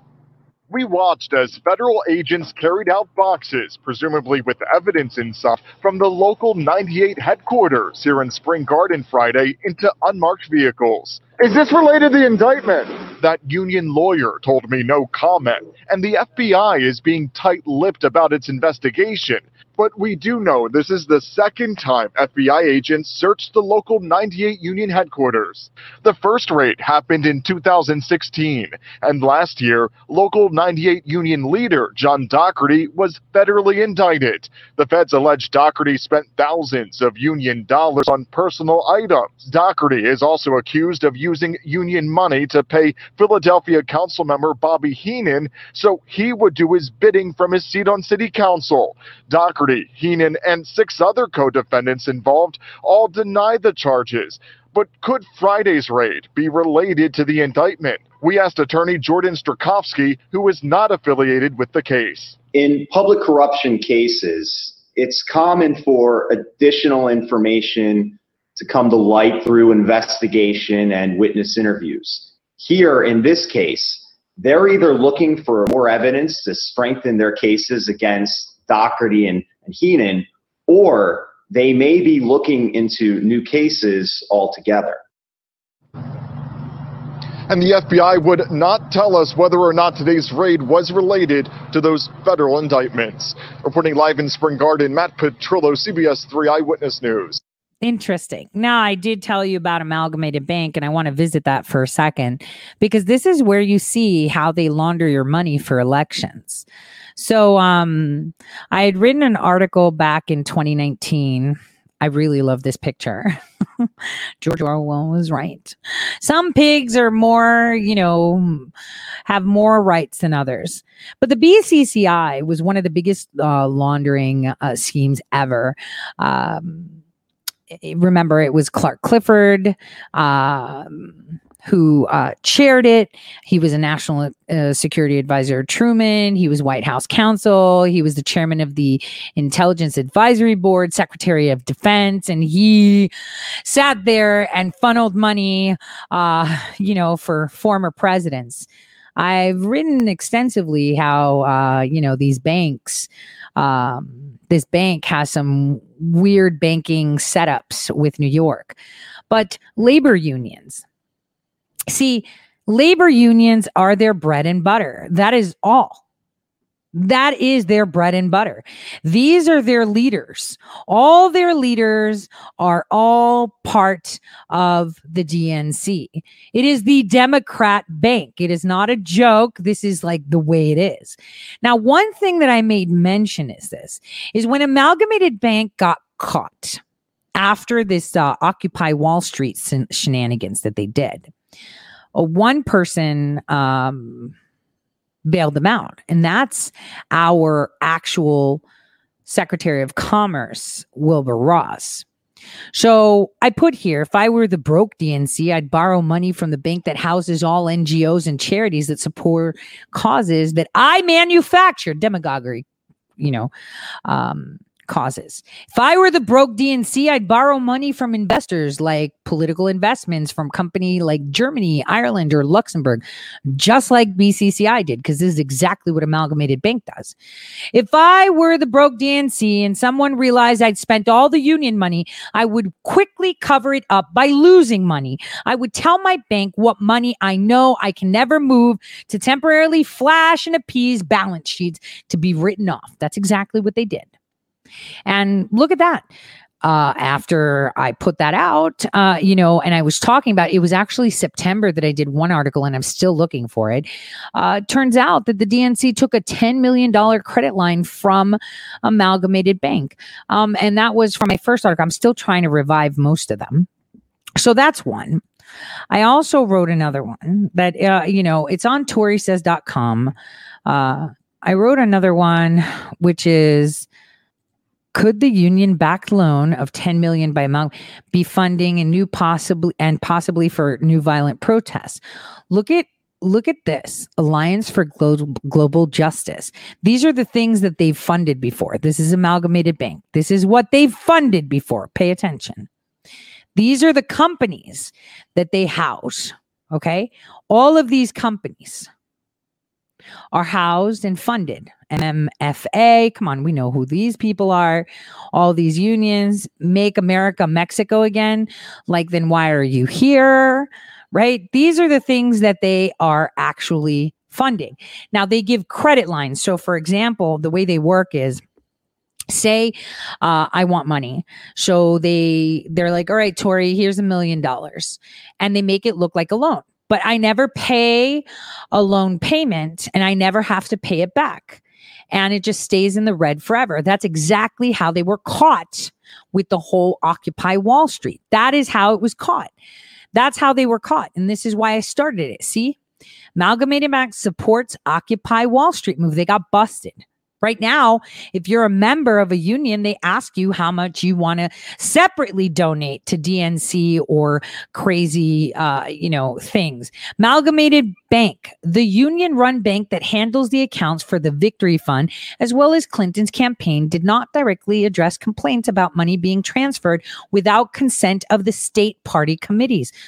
This is an email to Hillary Clinton by a reporter named Ken Volker. This is real stuff. And did you know that Texas taxpayers their taxes are being used to collect union dues? Did you know that too? That shouldn't be the way it goes. My tax dollars shouldn't be used to collect union dues. It makes absolutely no sense. These are things you need to read. If you're part of a union, you need to understand what your money funds. What it funds. And they're going to get busted. They are getting busted. Again, their failed whistleblower complaint, which was Daniel J. Jones, is all encompassed in this. I'm just saying. This isn't the first time that they've done it. But again, like I said it, we the people have no access to news. I mean, how would you know that? If I didn't write about it, who else is talking about it? Nobody. So how would you know? There you are paying your union dues because you have a union rep, so you feel they can't fire you. Unless you're a conservative, you watch that union rep drop you like a hot potato.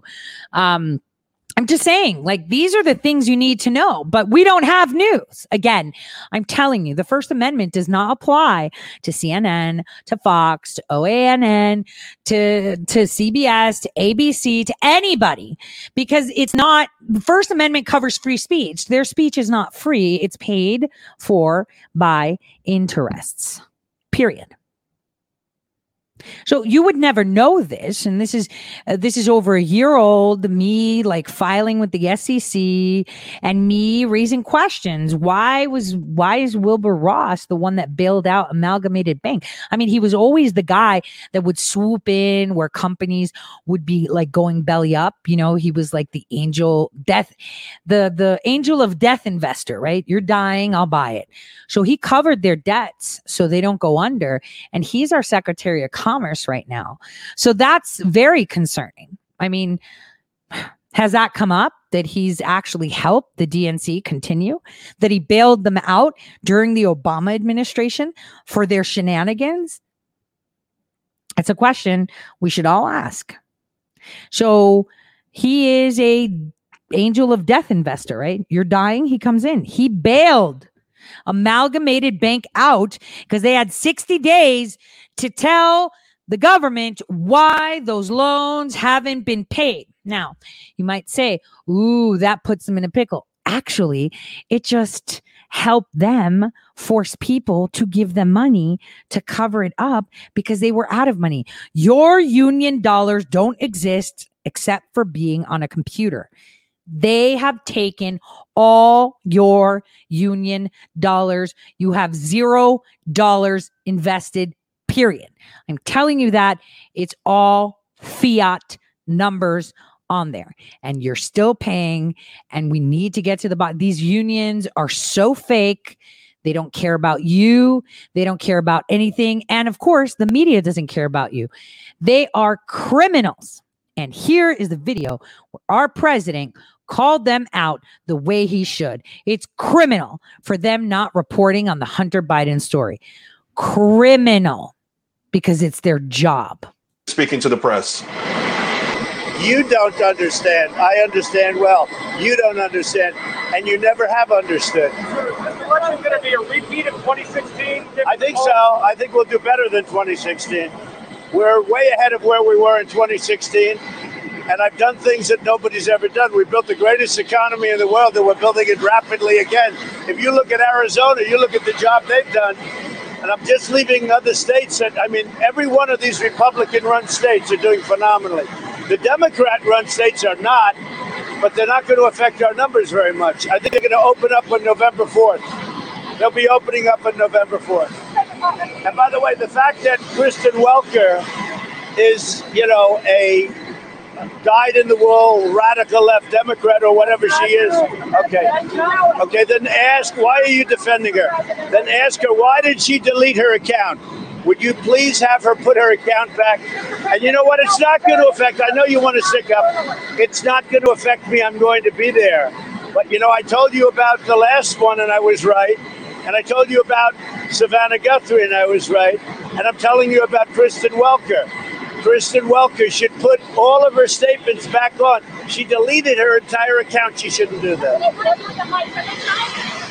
With what? Are they trying to have the moderator be able to turn off the mics? Is that what they I have no idea. I'm doing this. What am I doing to prepare? I'm doing this. I've done very well in debates, and you know, you do what you do. You just do what you do. The last debate, I had 2-on-1. I usually have 2-on-1 at least. And I did well on the last debate, and we did well with Savannah Guthrie based on reports. But all you can do is, look, you know, you go around, we do interviews with you. This is like, I call this debate prep. This is actually tougher than a debate, if you want to know the truth. Will you do the testing before the debate, and will you authorize the, will you do the testing before the debate, and will you, yeah, the COVID testing, and will you authorize your doctors to tell us when? Sure, I would have no problem with it. I'm not only am I free, positive, or whatever, what would you call it? I'm totally free, right? Not only am I free, I'm immune, they say. They say if you've had it, you're immune. Now, the question is, are you immune for 4 months or for the rest of your life? That's the only thing we don't know. Do you authorize your doctors to tell you when you tested negative last before the last? Is that very important to you? You seem to be so intent. But if it's so important to you, why is it so important to you? Because we want to know how long you may have been. Why?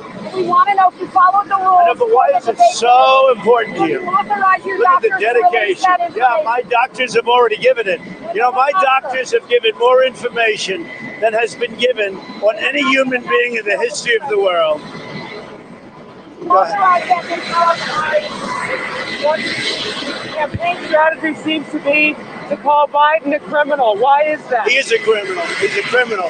He got caught, read his laptop, and you know who's a criminal? You're a criminal for not reporting it. You are a criminal for not reporting it. Let me tell you something. Joe Biden is a criminal, and he's been a criminal for a long time, and you're a criminal in the media for not reporting it. Good luck, everybody. Have a good time. That's what's up. That's what's up. There we go. That's what's up. It's 12:00 time. That is what's up. He's a criminal. He's always been a criminal, period. That's what's up. We need a lot more of that. Start out. You're calling him a criminal. Totally is. Because he's been robbing the nation blind. He's been selling our nation to the highest bidder. In the meantime, there's newly released Trump audio, and Mark Meadows is going to react to that for us. Now, take a listen to this. And, you know, what is up with this? I'm sorry. Maybe you can help me on that as you watch this. Let's look who's here. White House Chief of Staff for the first time. Hey, Mark, it's great to have you on for the first time on the show. Thanks. It's good to see you. Thank you. Hey. Let's take care of this headline. I hate to hit you hard with this one. Reports coming out of D.C. that the president is denying that he said he wants to fire you after the election. What's going on down there? Well, let me just tell you, there's all kinds of report. The drama gets big, but I can tell you the president and I enjoy not only a good relationship, but a great relationship. We're going to continue to work together. We're going to win this election. And more importantly, we're going to deliver on behalf of the American people. He is on message, but he's also over the target in making sure that the American people understand that there's one candidate who has fought for them and will continue to fight for them. And that's Donald J. Trump. Did you suggest that the Trump campaign should sue Twitter over censorship because it suppressed the Hunter Biden story? Is that what you suggested?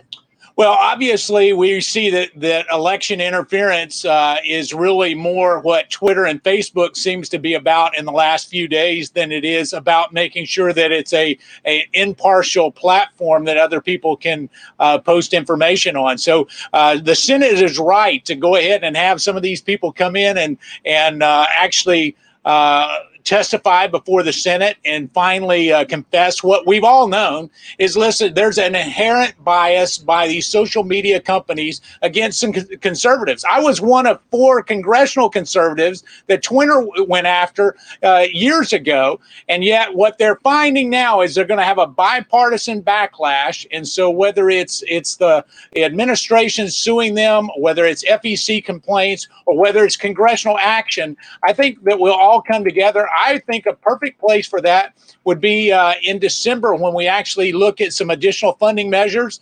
Let's go ahead and revoke 230 proposition there where we don't give them the liability protection that so many of these companies have enjoyed. It's time that we let the trial attorneys go after them and put them out of business.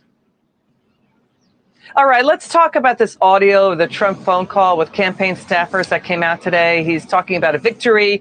He really went hard after, he went after Dr. Fauci, slamming the Biden's criminal enterprise, slamming the media for getting stories wrong. Also this, we're just watching the polls coming in, sir. And, it looks like some of the polls, we understand there's questions about who they're sampling. We get that. But the national average of 9 polls shows that it is neck and neck. Reince Priebus, former Trump staffer, said it is neck and neck. That there's concern that the president, his rhetoric is too heated, too hot, too vituperative, that the pandemic moms, the former soccer moms, or that the president is worried about losing the suburban vote. What do you say to that? Well, I can tell you that the polls that we're looking at, both internal and even some of those public polls that are tightening right now, the closer we get to the election, it's amazing how these suppression polls get less, extreme in terms of their measuring. Everything is tightening. Listen, this is all about turnout, but I can tell you this, the president has been very consistent. We need to make sure that we have a therapeutic. We need to make sure that the very drugs that he was able to be treated with as the president of the United States are available to everyone. We need to make sure that those emergency youth authorizations get actually completed and approved so that Americans have some kind of result.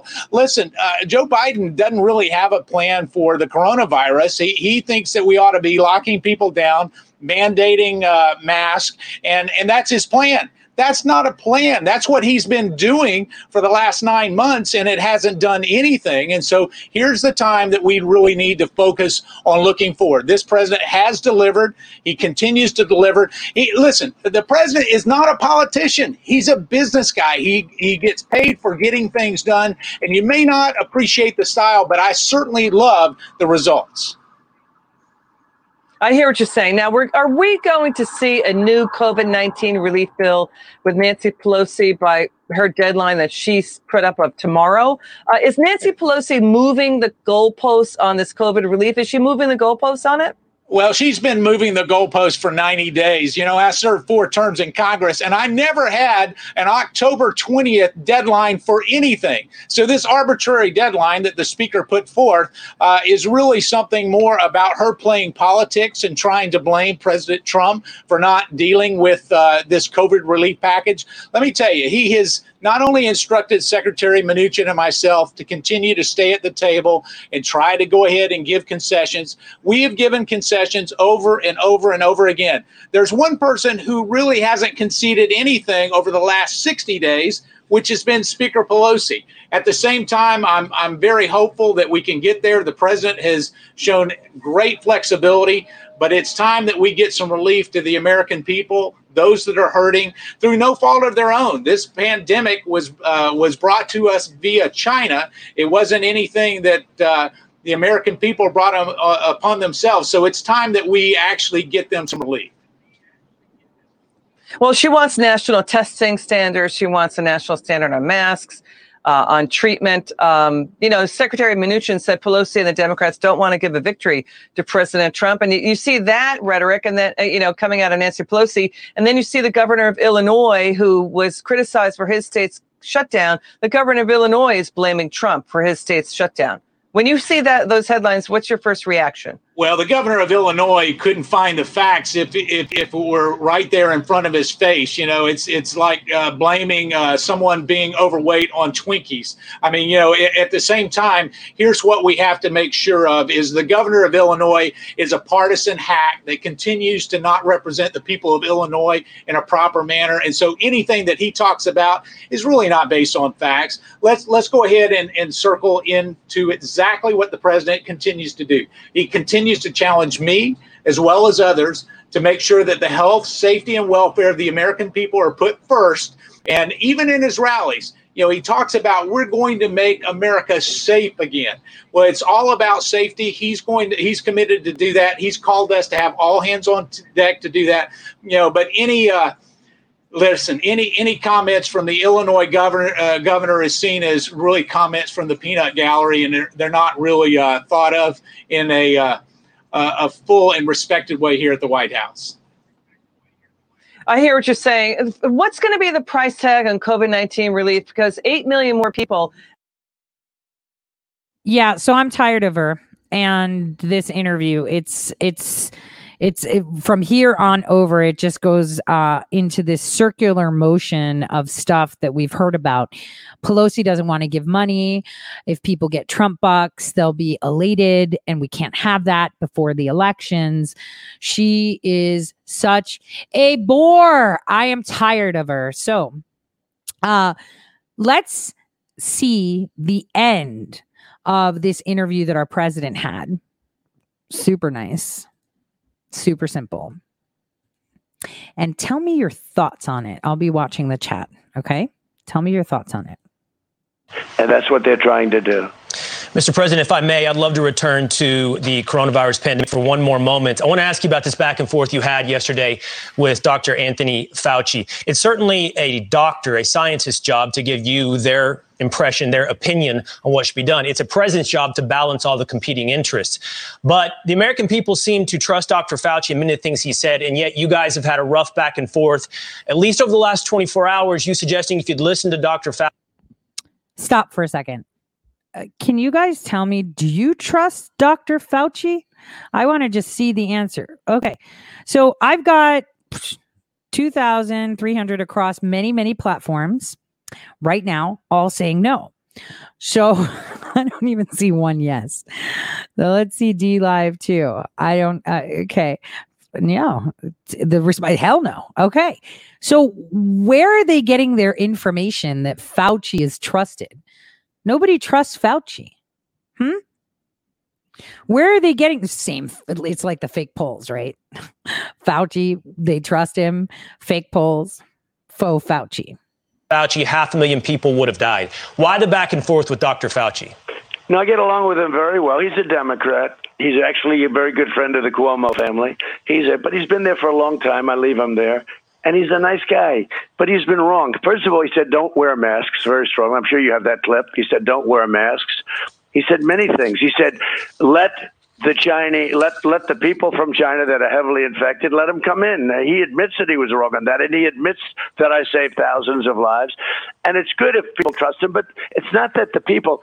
reporters like him because they think he's against me. He's not really against me, but he did say something that we kept him off television, and yet we allowed him to do 60 Minutes the other night. He couldn't do it without our approval. So how do we keep him off television? But by the way, do 60 Minutes. Look, he's a nice guy. He's got a really bad arm, not a good baseball thrower, but he's a nice guy. The only thing I say is he's a little bit sometimes not a team player, but he is a Democrat, and I think that he's just fine. It's a view. We have others. Scott Atlas is fantastic, but they go after him so much. He has a different view. By the way, everybody has a different view, different views on everything. Doesn't mean they're wrong or they're bad people, but people have different views. But to be clear, Mr. President. Ultimately, I make the decisions. Of course. And we've saved millions of lives by the decisions I've made. We closed up our country in the midst of the greatest economic boom in history and saved millions of lives. Now it's opening. So we did the right thing. And we're doing much better than Europe, and we're doing much better than everyone else. And our recovery is the strongest in the world. But to be clear, Mr. President, are you and Dr. Fauci at odds? You said you were not. No, but I'm not at odds. I like him. I think he's a terrific guy.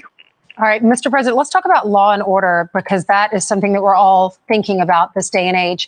In these Democratic cities, you have like Portland and you have Seattle, New York City. We've seen riots take place, protests take place. If you win and the people who did not vote for you go out in the streets and we see a lot of what we saw a few months ago, how do you plan on handling that? Because it worries people and businesses are at stake. They shouldn't be worried. We're for law and order, and if we win, they'll be exhausted. They've had it. They'll be exhausted. They've been. What if they're not? What if they're not? I won last time, and they spied on my campaign, and they tried to overthrow the president. And if it wasn't me, with phony stories like Russia, and now here goes Schiff again, Shifty Schiff again. You know that the laptop was done by Russia. Biden laptop was conceived of and done by Russia. Right. I mean, people get it. I mean, you got to understand what this is. These people are, I don't even say sick. They're horrible, horrible liars. It's a terrible thing. Schiff is a danger to our country.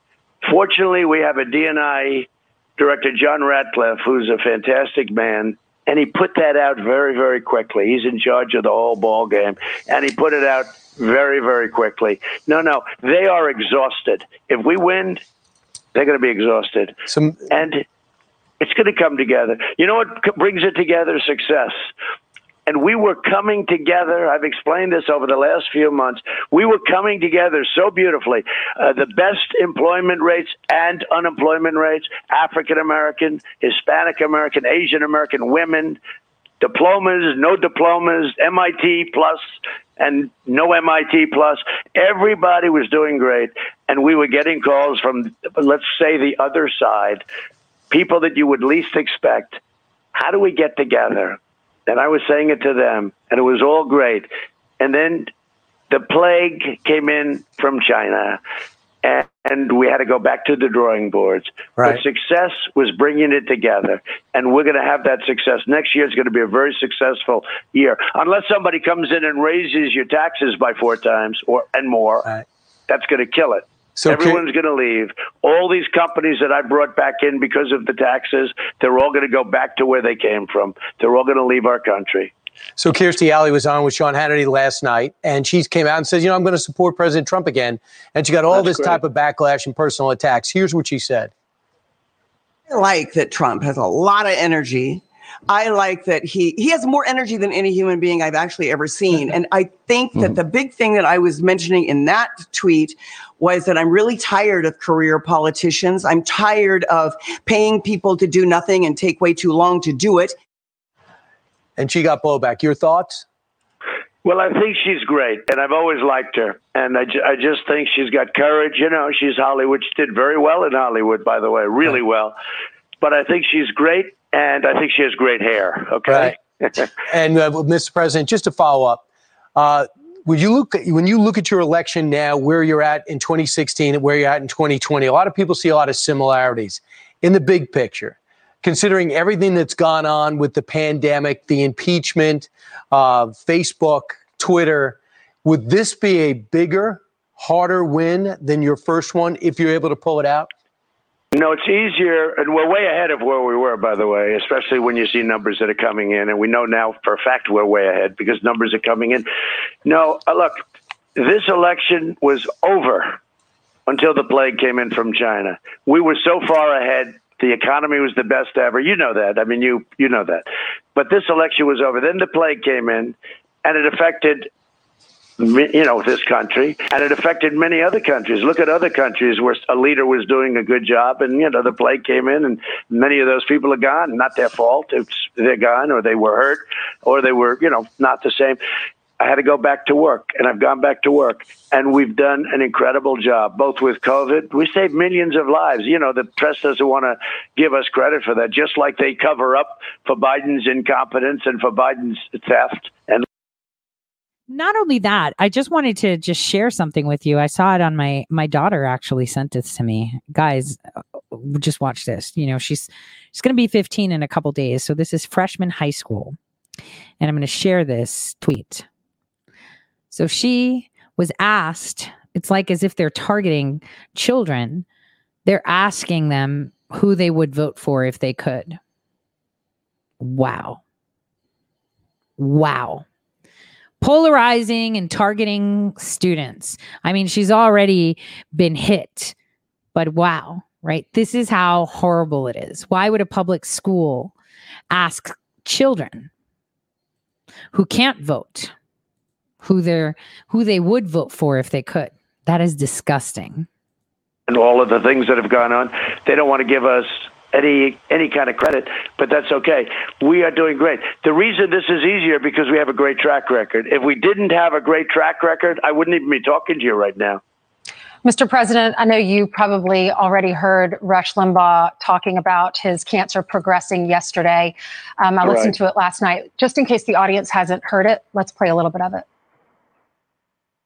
It's tough to realize that the days where I do not think I'm under a death sentence are over. It's a blessing when you wake up. It's a stop everything and thank God moment. So, Mr. President, who's the next voice for conservatives when it comes to radio? Well, before we even talk about the next voice, there's never going to be a voice like Rush. You know, Rush was with me. I didn't know Rush at all. You know, I wasn't really into this world. I was doing other things, and I didn't know Rush. But I heard about his 39 million people, the biggest anywhere and the most powerful and all that. But I didn't know him. And all of a sudden, you know, I started getting word that there's this man, Rush Limbaugh, who's so supportive of you. From the day I came down the escalator, he was supportive of me. I didn't have to talk to him. I didn't have to meet with him and wine him and dine him. He was just with us because he liked what I was saying. And I became friendly with him. He got the Presidential Medal of Freedom, which is the biggest award you can get. That and the Congressional Medal of Honor. And Rush is an incredible man. His wife, Catherine, incredible people. And he is putting up a fight. Like, you know, this has been going on for a long time. I mean, he didn't have exactly a great prognosis when he heard about it. And this is now taking it to the next level, what he said yesterday. But he is an incredible man. And, that's very sad to hear that. However, he will continue to fight. That's the one thing I know about him. He's incredible. Now, I wanted to say something on that. I can completely feel for Rush, completely. It is very devastating when you know your time is up. I mean, we know that the clock starts ticking the minute we, you know, come out of our moms. But it's different when you know that, you know, there's no going back. It's just a matter of time. And it was horrible to see just how many responses. I mean, I would retweet the responses and then block them because I didn't want to see that bad energy. But it broke my heart because I'll be honest with you. When I see Joe Biden, I can't stand him. I know the crimes he's committed. I know what he's done against the people, the crimes against humanity, against children. And yet I can't turn off the part where I feel sorry for him. I do. I feel sorry for him that he doesn't know where he is, that he can't tie his shoe, that he needs someone to guide him. I do. I feel sorry for him. I feel sorry for him as a parent that his, you know, child is, you know, being shown with crack pipes, you know, because that's a hurt soul, regardless how terrible and what they've done. I can't help but feel for them. And when has the world lost compassion? I mean, no matter how corrupt, how horrible they are, that there's got to be that little portion of compassion that we should feel, even for the most evil people. And when I tell you this, I am struggling with that every single day on a personal level because I feel the compassion and I don't want to. So I feel bad. Because I've gotten news just like he has.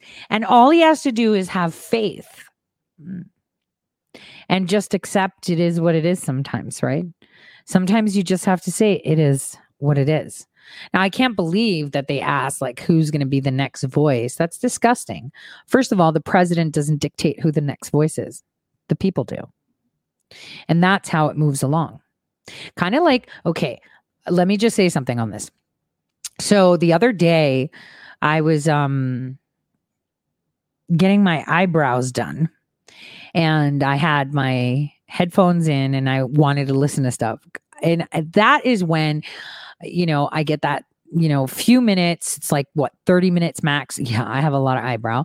And I think I pay just $1 a minute of just tuning out and just relaxing. Anyway, so I listen to snippets, and I love listening to George Norrie.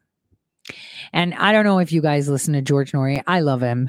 I mean, sometimes the people he has on there. Anyway, so there was like a 15-minute clip of this guy that went on his show and was talking about how he killed gray aliens and had a piece of them on a samurai sword.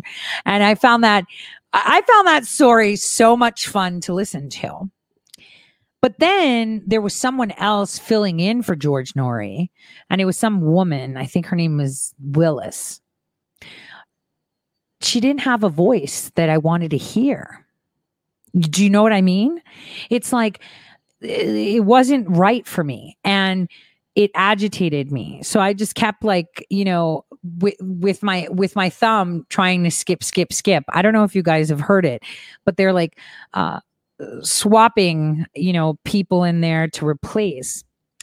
And you know, the old George Norrie show with Art Bell was a lot more sexier in the sense of attracting scientists to listen, because it tied it back to things that were more grounded. You know, I really did, though, love that story about the guy that bought a ranch in Arizona and had gray aliens, and that they're real and they're mean, and that he had a samurai sword and had a piece of it. And then he was like, yeah, you know, I just put their body parts in a freezer. He was like, how many of you killed? How many bodies do you have in a freezer? I totally enjoyed that show. I'm just saying. But I did listen to someone that stepped in. And even though the content of the talk was fascinating, I just couldn't listen because it wasn't something the voice didn't go for me. Does that make sense? Oration. So it, you know, being a good orator is not something you learn. It's something that you can emanate. A lot of people like listening to Rush because the frequency that he emanates his speech with is great. And there's sometimes that you can't listen to Rush because he's so pissed and so angry that you're just like, yeah, I need to turn it off because it's not making me feel good, right? So I just wanted to say it's all about energy. You know that Abraham Lincoln, during his Gettysburg speech, the people were so mesmerized with his speech, not so much just the words, but how it came out, that the voice literally reached out of his mouth and into the soul of the person to make them want to grow USA flags out of their ass, grab the guns and say America, right? And that is a skill that few have. I mean, even the guy that was taking photographs of Lincoln, kid you not, was so busy listening and so pulled into it that by the time he actually finished setting up for his picture, all he did was grab the top of his head in a crowd because he was busy listening. And that's another thing about our president. We like to listen to him, because he wears his heart on the sleeve and it comes out in your voice. You can tell when someone's talking shit from their voice. You can tell when someone's sincere from their voice.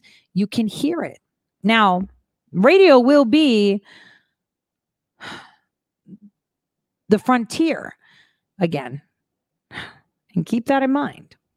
And this is probably why they're itching at it.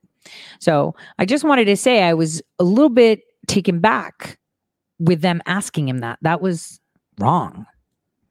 So, Mr. President, from here on in, there you got 14 days left. Your camp says you have been, you're going to have a minimum two, as many as 5 events a day in order to get this victory. Do you believe that it's going to be won in these next 14 days, or do you believe to a degree that this is done already?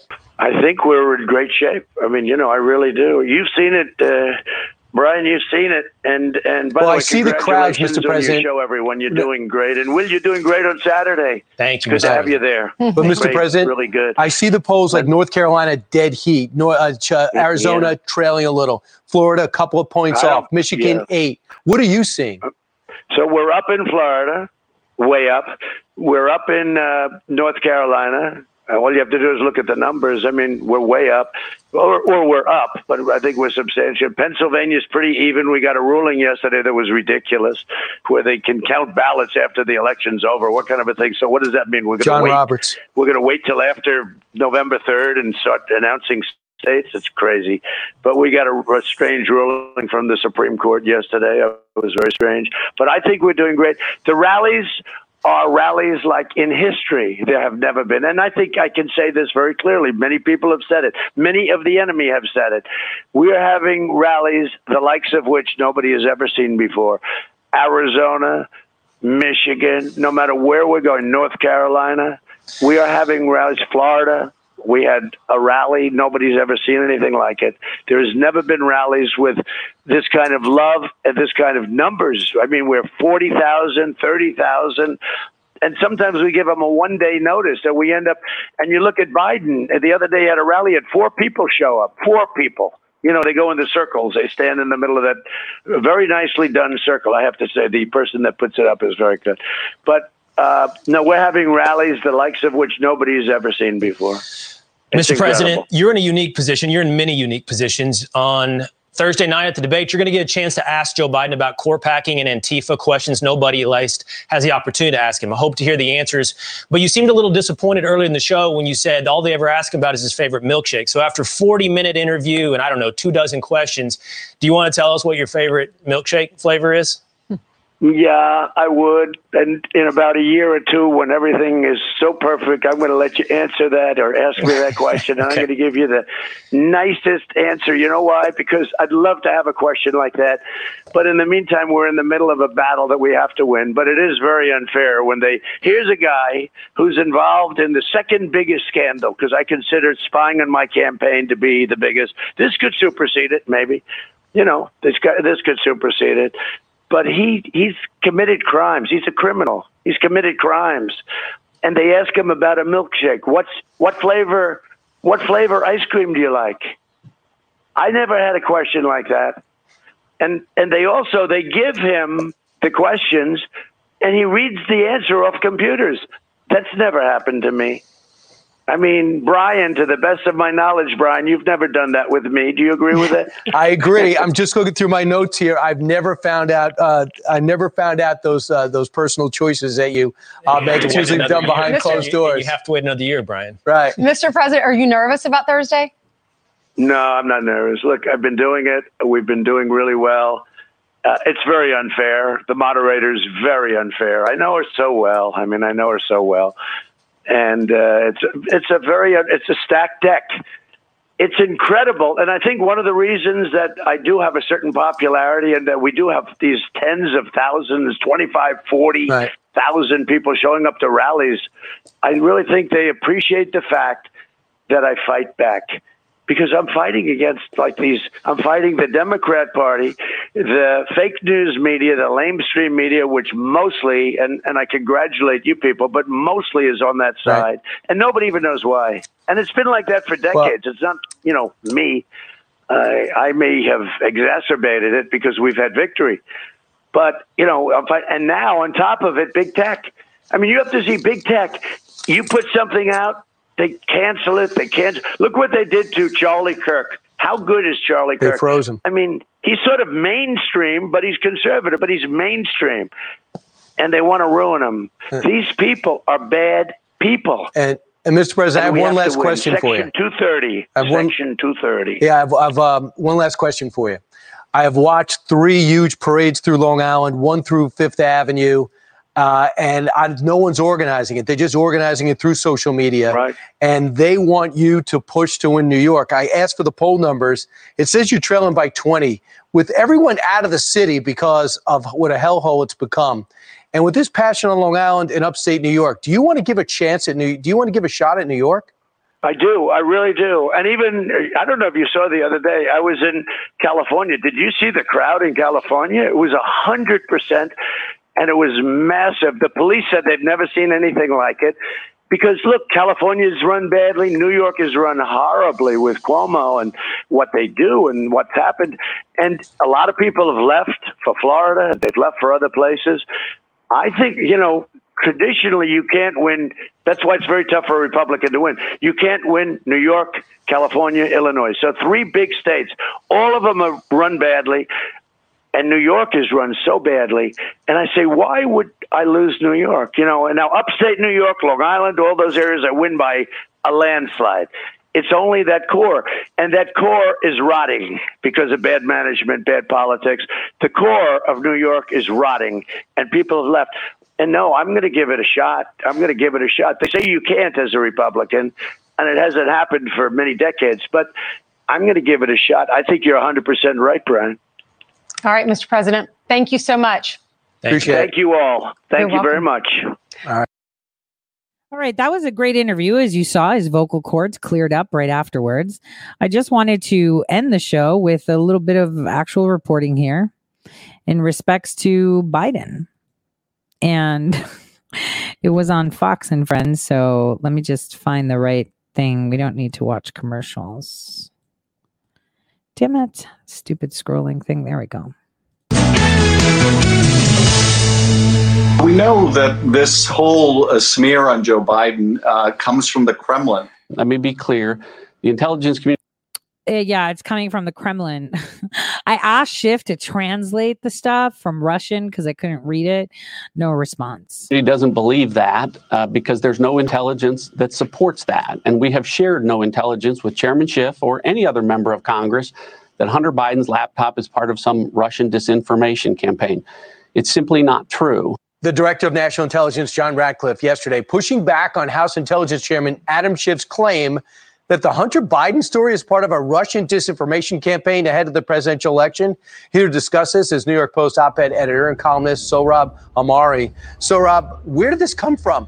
The Russian disinformation, it's always a concern, but how does a Russian pick up a laptop, sign Hunter Biden's name to it, and why does the guy who runs the computer repair shop call the FBI? How does Russia get involved in that?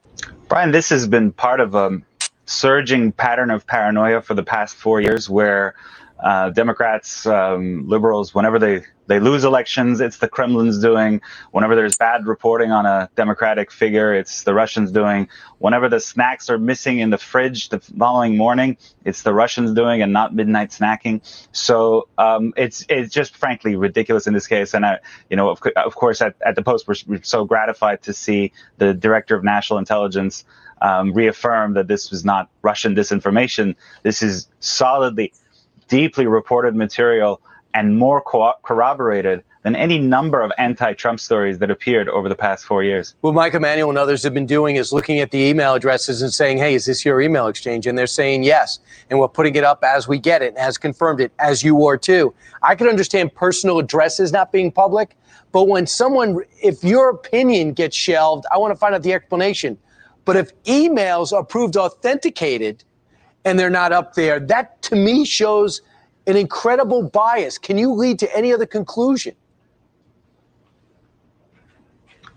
None other. Look, someone asked me recently, do you stand by our reporting? I said, yes, of course we do. And so do Joe and Hunter Biden. Neither of them has said that these emails are inauthentic. Neither of them has said the drive doesn't belong to us. So that is fact. They have not disputed the facts. They just say, this is just a part of an attack. Didn't say that it's not true, right? They didn't say it. So today we had some really big change happen. We have the Justice Department going after Google. Now, a lot of people may think that's a big nothing. It is a very big deal. We have more of this day coming as well. It's going to be quite an interesting day because it kicked off with Google, and I'm interested to see what else happens. I'm a little bit upset that, 50 Cent is, running the show in regards to public discourse. I mean, you didn't want to be 25 Cent, and someone smart in the chat said, well, he wanted to be $1, not 50 Cent. But we're going to be seeing more today that should be quite interesting. It is 10:20, and it is the day that something, part of it already did. So we'll see how it goes. I want to show you a short 30-second clip. Son or anyone else. That was just tweeted out. It's probably created by someone and then tweeted out by this person. Usual story, of course. Joe Biden said, I have never discussed with my son or anyone else ending having to do with their businesses, period. That's a lie. Emails show Joe Biden met with Hunter's Ukrainian business associate, and Hunter sought millions of dollars from a Chinese energy company for his family, including the big guy. This is a smoking gun. Joe Biden sold America out to make his family rich. Don't let him do it again. Huh. So Joe Biden said, I have never discussed with my son or anyone else ending having to do with their business. So he's lied right there, right? But he's not disputing the evidence that is at hand, which are the emails that say it. So we'll see if 50 Cent is going to drop from the discussion, and more of this should be coming out. Now, I want you guys to know that whatever life throws at any of us as a nation, we should be very grateful for it, because it is through that that we experience change. And just be grateful for what has happened, what is happening today, so that way we can envision the tomorrow that we want. It's very, very important, because many people will tell you that our government, the relationship between, us and the government is the same as a monarchy, that it is part of a state. It's not. It's not. Because one has to think that the monarchy and press are one and the same. And here we have a press that is aligning with one ideology, which tells you that we are not a free nation. We haven't been for a very, very long time. This is the problem. People will sell you the idea that having a ruling government is the best way to go forward. And people will reinforce that government in general across the world are monarchies, aristocracies, and democracies. But those three are damn. Democracy, aristocracy, monarchy. They're all horrific. It's a republic. That is what we are. And that is what we need to ensure we continue being. We are a republic. We are not governed. We govern. And it's time that we move forward and embrace that. We do not accept to be governed. We govern. That is key for us. That is key for us to understand. We have to understand that. Because once you understand that you are the shareholder, indeed the shareholder of this nation, then nothing can stop you. We are an unstoppable America if we are united. Remember that. So on that note, God bless everyone. I'll see you tomorrow late for sure. I'll probably tweet out around what time I'll be on, depending on when I get back. But don't forget, the best is yet to come. I am here as your president to proclaim before the country and before the world this monument will never be desecrated. These heroes will never be defaced. Their legacy will never, ever be destroyed. Their achievements will never be forgotten. And Mount Rushmore will stand forever as an eternal tribute to our forefathers and to our freedom.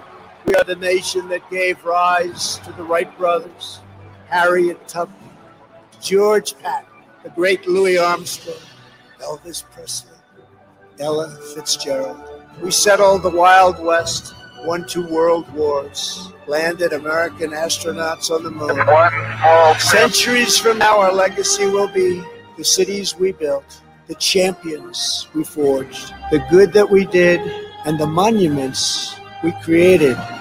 America's destiny is in our sights. America's heroes are embedded in our hearts. America's future is in our hands. And ladies and gentlemen, the best is yet to come.